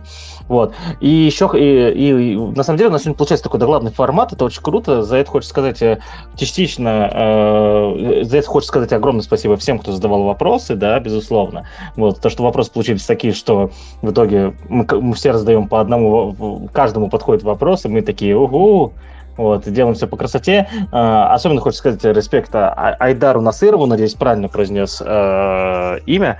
Вот. Э, я вижу, что ты онлайн, Айдар. Э, респект большой. Вопросы очень крутые. Ты как будто знал, как правильно распределить тему, чтобы нам было интересно рассказывать. Вот. А, про маркетолухов можно будет послушать выпуски дальше по ссылке в описании или в выпуске номер который я сейчас не помню, и, и ски, скинем его тоже в чат потом. Вот. Э, и мы приходим к следующему вопросу. Подожди, а мне вопросы? То есть мы тут, значит, до этого всякое разное обсуждали долго и это, а про маркетинг у меня вопросов не будет? Ты что, обалдел, что ли? Ну там целый подкаст есть, я тебя мучил полтора часа про это, я помню. Я хочу еще вопросы, придумывай вопрос. Ой, так, пока я придумаю вопрос, наши слушатели, пожалуйста, задайте э, Наташе вопрос, она с удовольствием на них ответит, у меня пока, Наташа, вопрос такой. А сколько эти маркетологи-то получают? Я, типа, как бабок-то заработать на маркетолога?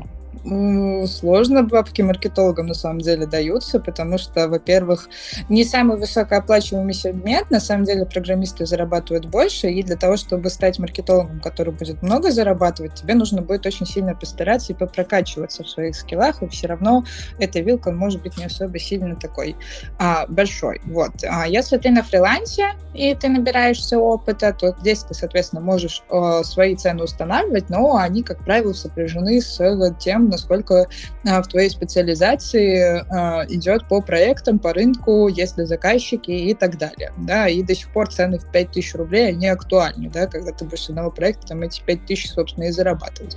Ну вот, ну а так в среднем, допустим, на ведение, а, если мы про SMM говорим, на ведение одно, одного канала, там, допустим, в Инсте, можно, можно ребятам таких, которые как-то ведут проектики, смело брать там 1000, 1025, ну вот, единственное, единственное, только обговаривайте, конечно, метрики. Это если вы самостоятельно зарабатываете, а там дальше будет зависеть от, от того объема работ, который вы за свою определенную сумму зараб- предлагаете. Если мы говорим про а, региональные зарплаты, региональные зарплаты, конечно, не очень вкусные. Если ты работаешь в офисе, там идет от 25 тысяч всего. А, причем не имеет значения, умеешь ты что-то или ты супер классный. Вот, да, потому что, скорее всего, если ты супер классный, тебя заберут каким-нибудь руководителем отдела маркетинга, и тогда у тебя будет нормальная, хорошая зарплата.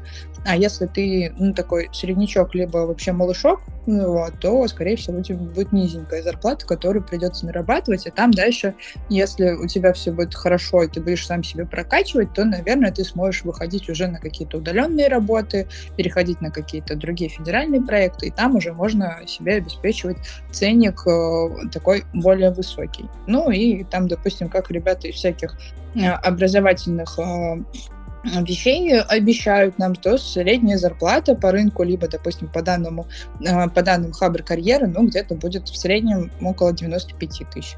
Вот. А там дальше уже твой плюс-минус будет зависеть от того, что ты конкретно умеешь. Умеешь ли ты делать настолько классно, что заказчик тебе готов будет э, дать денег побольше, либо, допустим, компания будет готова оплатить этих денег побольше. Потому что на самом деле любая компания очень заинтересована в том, чтобы у них был маркетолог, который сделает офигеть как круто, потому что действие маркетолога приводит к повышению прибыли. Это основная задача маркетолога. Чем выше прибыль, а, тем, соответственно, понимают, что классно тебя можно купить, и ты денежек принес. И, соответственно, здесь уже можно говорить о разных повышениях, рассмотрении других вилок и так далее и тому подобное. Вот такая вот невкусная история. Хорошо. А, к разговору о деньгах э, у программистов всегда есть потрясающая возможность, чтобы апнуться по деньгам. Это начать работать на иностранные компании, English speaking, motherfucking и все такое.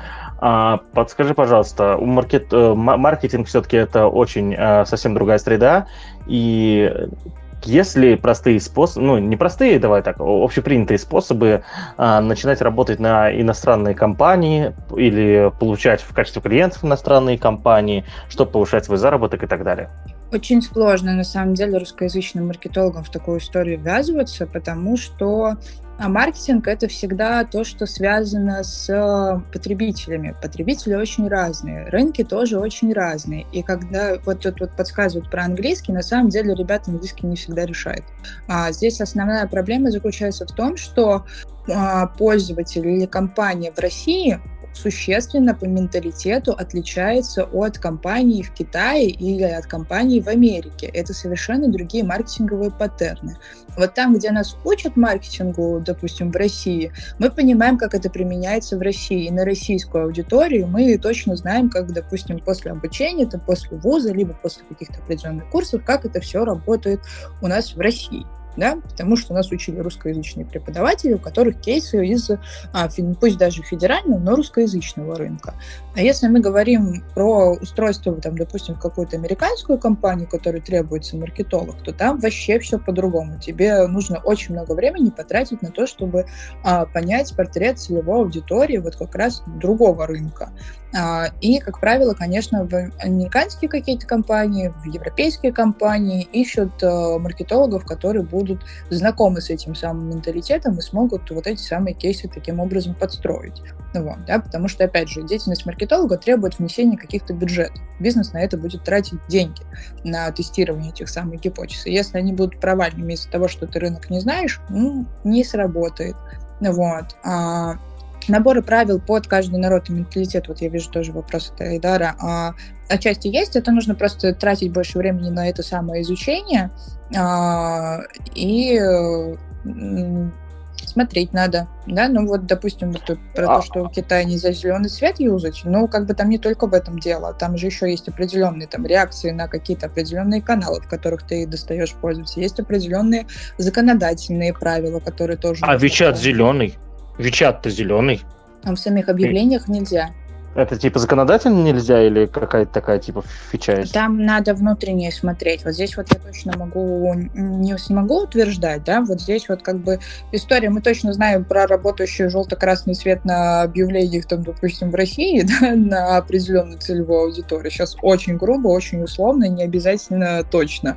А, вот, а в каких-то других местах это может не сработать, потому что там у них ассоциация с этим цветом совершенно другая, например. Либо у них них так не принято, да, потому что у них там, допустим, движение, движение левостороннее. Это означает, что у тебя пользователь будет читать по-другому. Это, знаешь, есть знаменитый кейс про то, как Coca-Cola в свое время э, зафакапили компанию в какой-то арабской стране. Не помню, в какой конкретно. Это вот из разряда маркетинговых баек. Вот, про то, что они сделали картинку, как типа чувак идет по пустыне, видит э, бланку Кока-Колы, и вот он к ней тянется, и такое весь оживает. То есть до этого он был такой умирающий и все такое. А из-за того, что... И это все было в картинке такой комиксовой, типа, типа динамической. Вот. И фигня была в том, что в арабской стране чтение идет в другую сторону. То есть не слева направо, а справа налево. И, и оказалось, что типа э, как будто бы чувак выпивает Кока-Колу и умирает. Вот. И вот такие вот типа моментики нужно учитывать, нужно их понимать, нужно очень четко изучать, на какую аудиторию ты работаешь, и с этим, конечно, сложнее. Ну, да, то есть можно, конечно, пробовать, можно идти на шару, нужно учиться самого себя продавать, ну, да, и понятное дело, что английский в данном случае будет очень... Э, вот, как раз нашли, типа, пример этой картинки. Вот. А, то есть там, понятное дело, что с английским тебе будет гораздо проще, и это нужно абсолютно всем изучать, но при этом нужно еще и менталитеты тоже изучать. Просто вопрос, готов ли ты на такие сложности. Ну, то есть, да, если программистом можно быть фактически человеком неограниченным, да, на странах, в которых ты работаешь, этот твой React будет также работать в Китае, так, и, и также работать в в России и в США. Да, будут условности, опять же, а, если в случае с фронтендом а, дизайны тоже надо строить, исходя из того, с какой стороны читаются тексты, справа налево или слева направо, да, там тоже есть свои фичи, но ты хотя бы с этим можешь работать, да, ну, как бы условностей гораздо меньше, чем для маркетолога. Маркетологу все-таки надо учиться для конкретной страны, вот, э, или для набора стран, да, или набор культур. Вот, да, так что программистам здесь легче, вот, маркетологам сложнее.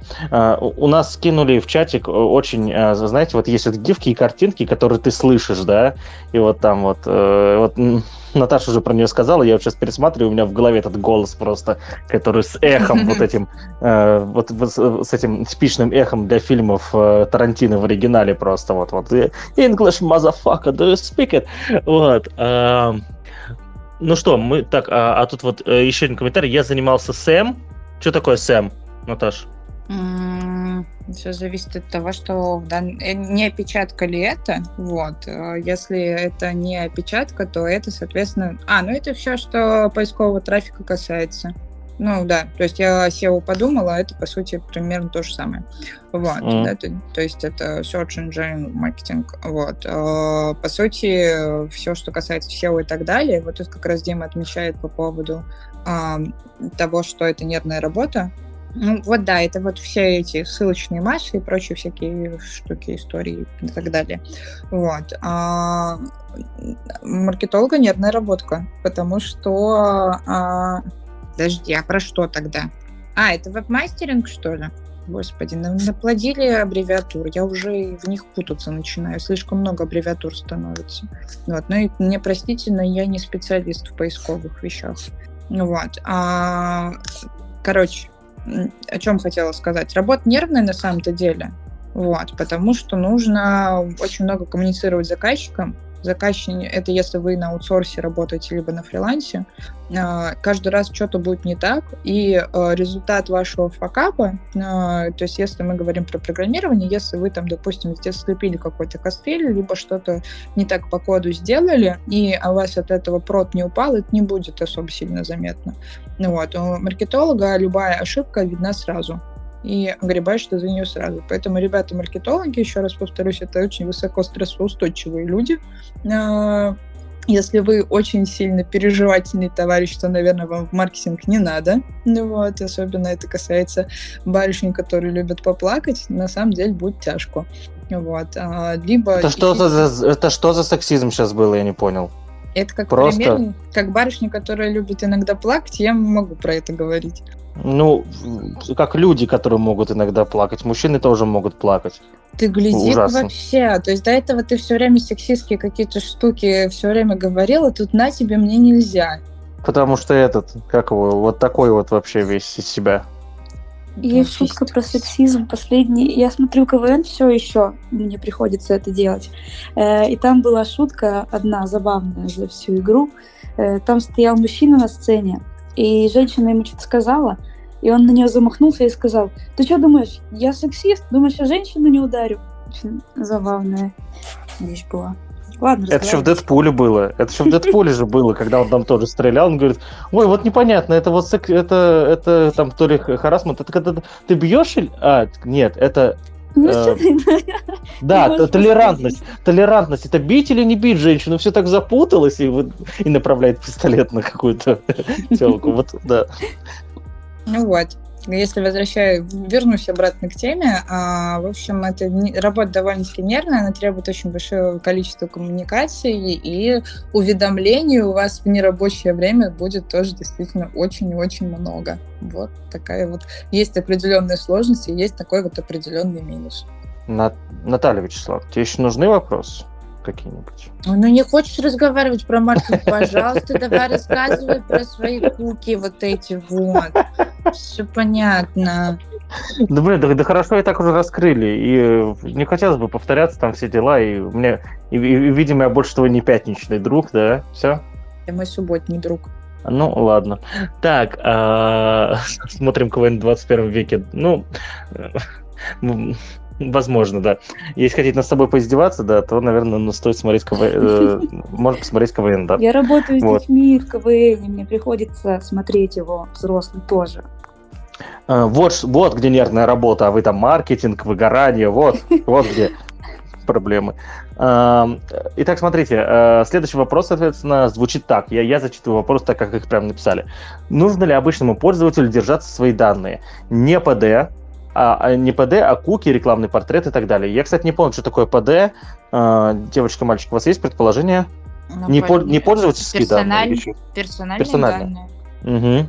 Да, да, вот, э, не персональные данные, а куки, рекламные портреты, т.д.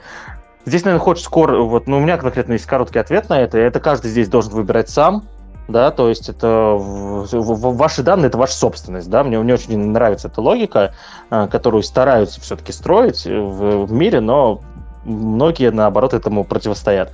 Вот. Я считаю, что данные, которые производит сам человек, это его собственность. Вот. Э, это было бы идеально, если бы так происходило. И вы, вы уже сами решаете, как ваша собственность распределяться. Я очень за, что мои данные собирают, куки, мои рекламные портреты, пожалуйста, собирайте, выдавайте мне рекламу, которая мне нужнее, я этой рекламой буду пользоваться, э, получать услуги и покупать то, что действительно мне нужно, тратить на это меньше времени, возможно, как-то развиваться, потому что там нужно как-то некоторые вещи все-таки умнее меня будут делаться, да, вот, в, в плане оценки моих портретов и прочего. Так что я вообще не против, просто полностью забирайте все, если приносите пользу в ответ, я вообще за. Вот, э, я спрошу дальше давайте у Полины. Полина, ты еще здесь? Если здесь, скажи, пожалуйста, что, что думаешь про это, про все? А, да, я здесь. Ну, я, Паша, с тобой, в принципе, согласна по этому вопросу. Мне кажется, это личное дело, наверное, каждого человека. Другой вопрос, что очень много различных, э, скажем, э, брождений э, умов на эту тему. В последнее время очень много скандалов на тему сбора, не сбора личных данных и так далее. То есть, когда несанкционированный сбор данных происходит. Но есть это сложный вопрос, на самом деле. Тут вопрос прозрачности всех этих IT-систем, всех этих продуктов, которыми мы пользуемся. Не всегда они оказываются таким прозрачными, как мы думаем. Вот, и поэтому, поэтому логично, что люди начинают бояться этого, начинают бояться, что их данные могут попасть там, в какие-то плохие руки, например. Поэтому я понимаю этих людей, хотя я, в принципе, сама тоже такой человек, наверное, а, абсолютно утилитарный в этом плане. Типа, собирайте, делайте, что хотите. В любом случае, я в интернете, поэтому мне кажется, наверное, странно думать, что ты можешь что-то скрыть во всемирной сети от кого-то. Ну вот скрыто как раз-таки можно, да. Мы как раз совсем недавно в подкасте обсуждали проблему, которая произошла с Ричардом Столманом, который э, то ли в личной переписке, то ли не в личной, мы так не разобрались, если честно, писал там, ну, не самые крутые вещи, да, вещи, которые не ждут от руководителя больших фондов. Вот. И у меня, наверное, здесь мысль такая же, я говорю, вот там повторю здесь очень быстро. Если ты хочешь с кем-то по сети обсуждать там всякий став, который тебя может как-то потом тебе сыграть плохо, есть open source мессенджеры, есть Signal, есть его аналоги. А, ты, то, они точно шифруют все, точно это, чтобы вскрыть, но это надо прям постараться, да, кому-то точно прям постараться, да, чтобы это все вскрыть именно твое. Если хочется обсуждать что-то с кем-то в сети, э, именно вот закрытое, используйте шифрованные э, мессенджеры. Желательно использовать их через свои сервера, все это сейчас доступно, можно приобрести VDS-ку, э, и и очень быстро там, если вы сам программист, вообще вопросов нет, да, все, все развернете. Если вы не программист, заплатите 2000 рублей, и пускай человек вам развернет, там все, оно будет работать просто из коробки. Вот, так что используйте просто шифрованные каналы связи, и все будет окей. Это вот э, к разговору, мы, мы, мы политики все-таки, если касаемся, то редко, вот э, я совсем недавно слышал о том, что э, ребят, которые у нас там занимаются оппозиционными всякими деятельностями, когда они встречаются, на их встречу постоянно приезжают менты. Все думают то, что там вот их сливают инфу, так нет, просто э, надо, надо пользоваться шифрованными мессенджерами, которых, у которых э, честное end-to-end шифрование, и, и самое главное, должны быть open-source да, то есть они должны быть с открытым исходным кодом. А, почему? Почему вот, типа, у WhatsApp тоже есть end-to-end, там, у Telegram есть end-to-end шифрование.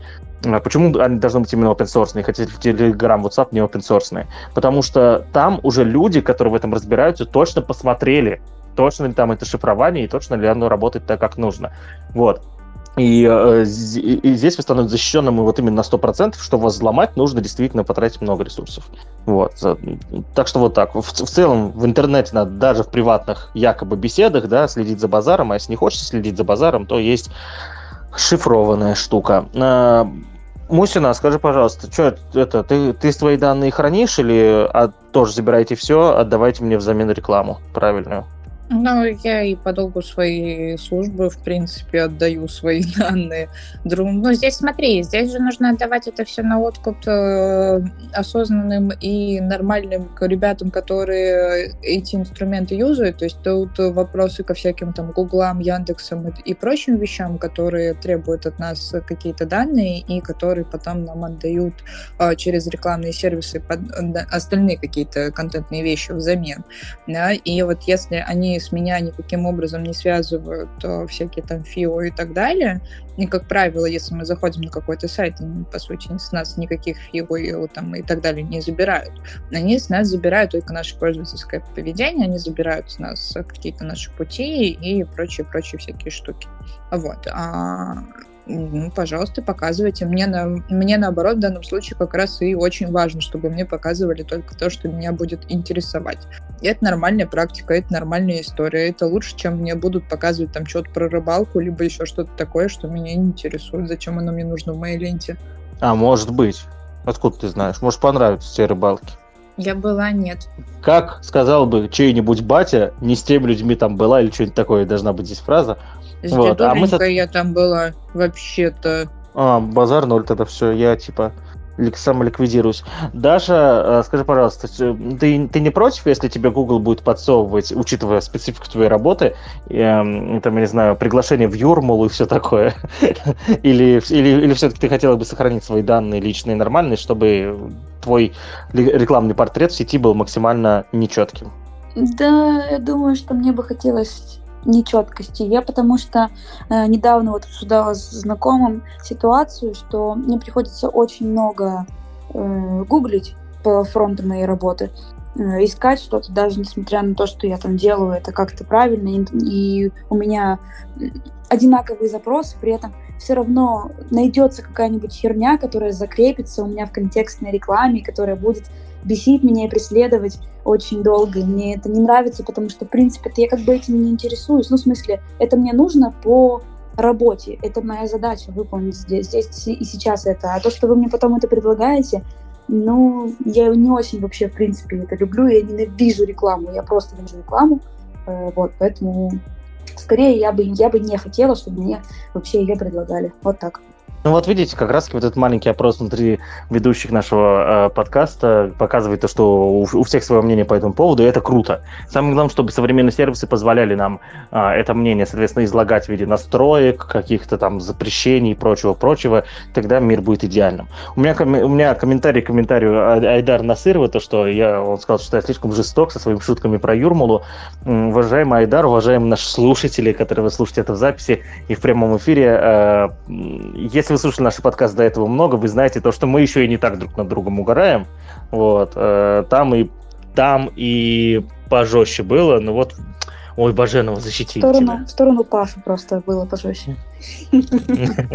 Вот, э, то есть там, там бывало не такое, и мы очень часто даже думали, может, вырезать, это в итоге не вырезали. Так что это стиль, это, соответственно, то, что нас отделяет от других IT стиль. Да, от других IT-подкастов и от подка- других подкастов в принципе. Да, а, мы вообще очень токсичные на самом-то деле. Мы токсичные друг другу. Типа, есть подкасты, которые токсичные вот, типа, наружу, и твиттеры под, э, токсичные. А у нас и твиттеры токсичные друг другу, и подкасты токсичные друг, внутри, между ведущими. А, Хорошо, а мы, соответственно, идем дальше и обсуждаем последнюю тему, получается, да? Или нам есть что еще про личные данные, куки, хуюки, все вот это? Нет, давай. Видимо, нет. Угу. Да, все, тогда, соответственно, мы обсуждаем сегодня последнюю тему. Так получилось, что у нас в итоге вопрос, который прилетел первым, уходит последним с, с этого с, с молотка. Ну, это норма, это жизнь. Это типа у нас был, получается, что? Это у нас был стек да, это у нас был стек, да, положили первым, ушел последним. Вот. А, итак, э, последний вопрос. Вкатываемся в IT после 40, тестировщики, смещи, СМИщики, видимо, это СММщики, да, как самые популярные профессии, что почитать и поизучать.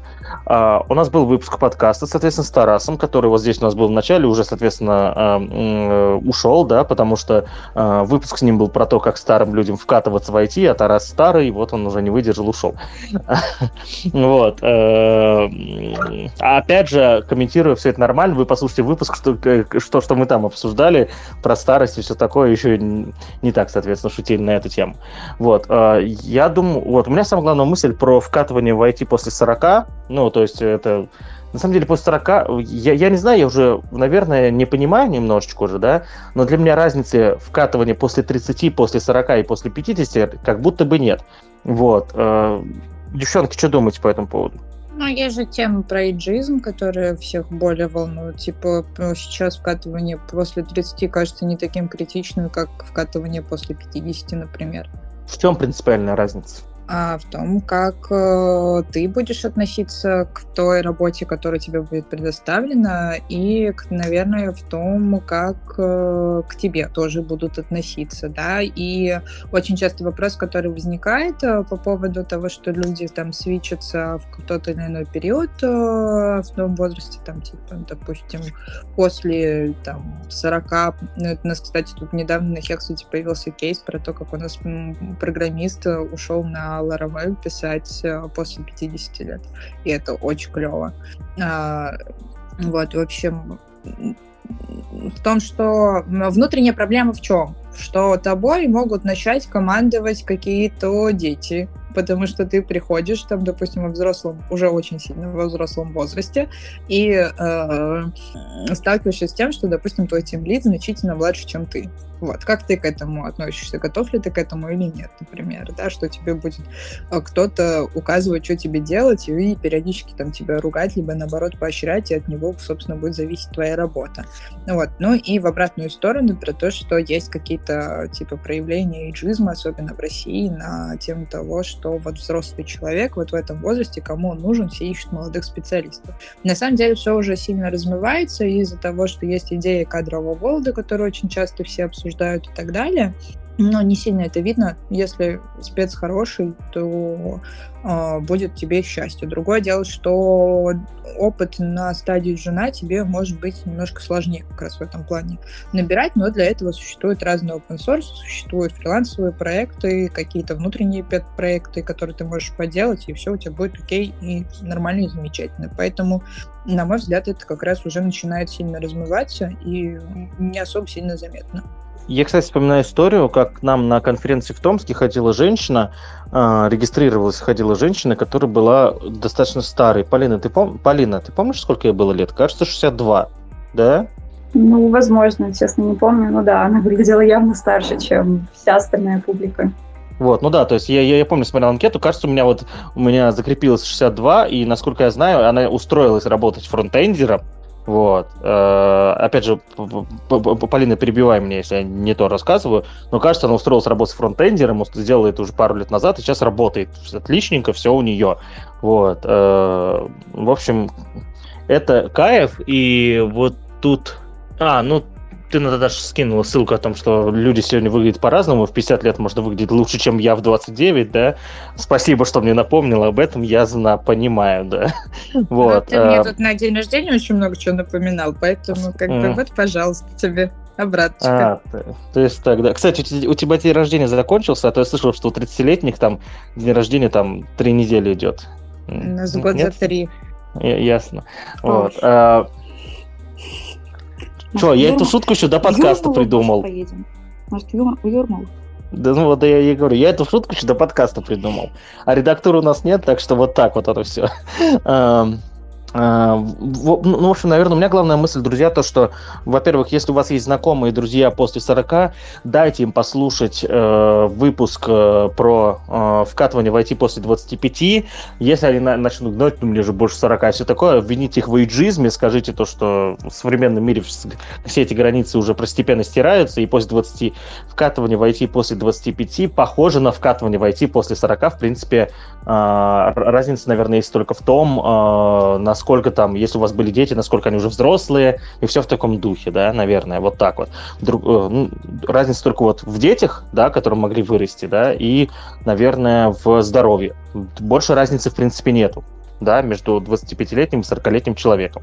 Нет, вот. есть еще определенные личные амбиции, да, нужно смириться с мыслью, что диплом ваш никому не нужен, ваш предыдущий опыт нужен только, если вы его релевантно сможете объяснить, и вот какие-то такие вот небольшие микромоменты, но если вы довольно гибкий товарищ, и у вас действительно есть желание вкатываться в IT, то проблем с этим не будет.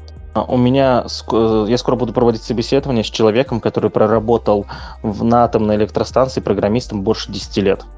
Вот. Это будет безумно интересное собеседование, как раз вот к разговору о том, насколько предыдущий опыт программиста может быть применен уже вот, вот в этой самой IT-сфере. Вот. В общем, интересно, что будет. Ну, это так просто вчера вот типа прифигел немного такой на ровном месте, хрена себе кандидат. Вот. Эм, в общем, э, мысль такая, скидывайте им, соответственно, вот наш выпуск, мы там еще статьи, статьев накидали в этом выпуске, да, вот, ну и не бойтесь, на самом деле, помогать в, в знакомым, которым больше 40, да, скидывай, э, вливаться в IT. Я, я сам знаю примеры, у меня был, э, когда я работал в Учеру, я тем лидил у чувака, который, э, соответственно, был Господи, сколько ему было? Ему было 39 лет, я кажется. Вот помню, он, он прекрасно вообще вкатывался, он фигачил как просто он вот со цены ему не было, офигенный разработчик, короче, был. Вот. Э, притом до этого работал полицейским, насколько я понимаю, вообще, да. То есть вот настолько вот э, переход в карьере, и все, и он, а он, и он потрясающий спец. Вот. Э, и это, и это нормально все, да, и это все нормально, в общем, я думаю, что проблем здесь никаких быть не, не должно, да, Проблем, проблемы смены, будут типичные проблемы смены профессий, вот, да, плюс вот с перчинкой вот этих вот конкретно амбиций, здоровья и разницы в возрасте детей, наверное. Ну, а если у вас нет понимания по поводу того, как вкатываться в IT после какого-то периода, подумайте о том, а как бы вы выкатывались из IT в какую-то другую сферу вот в этом возрасте. Ну, это на случай, если вы сильно моложе. Этого вашего IT выкатываться-то? А я, кстати, очень много ребят знаю, которые у нас, допустим, в комьюнити очень часто обсуждается вопрос, типа, а что ты будешь делать там, допустим, на пенсии и так далее. То есть ты кодить уже не будешь, потому что там спина, вот это вот все, за компом сидеть тоже неохота. И вот ребята у нас размышляли, что же они будут делать на старости. И там как раз план, что будут они как раз из айтишки уходить там в какие-нибудь повара, открывать ресторанчики, помидорки сажать и прочие разные другие вещи. И я буду кодить до смерти по смерти буду кодить. До Это отсылка до. До, до смерти Руби? Ты уже мертв. Руби давно умер. Я занимаюсь некромантией. Какой ужас. Вот я тоже думаю, даже отвратительно.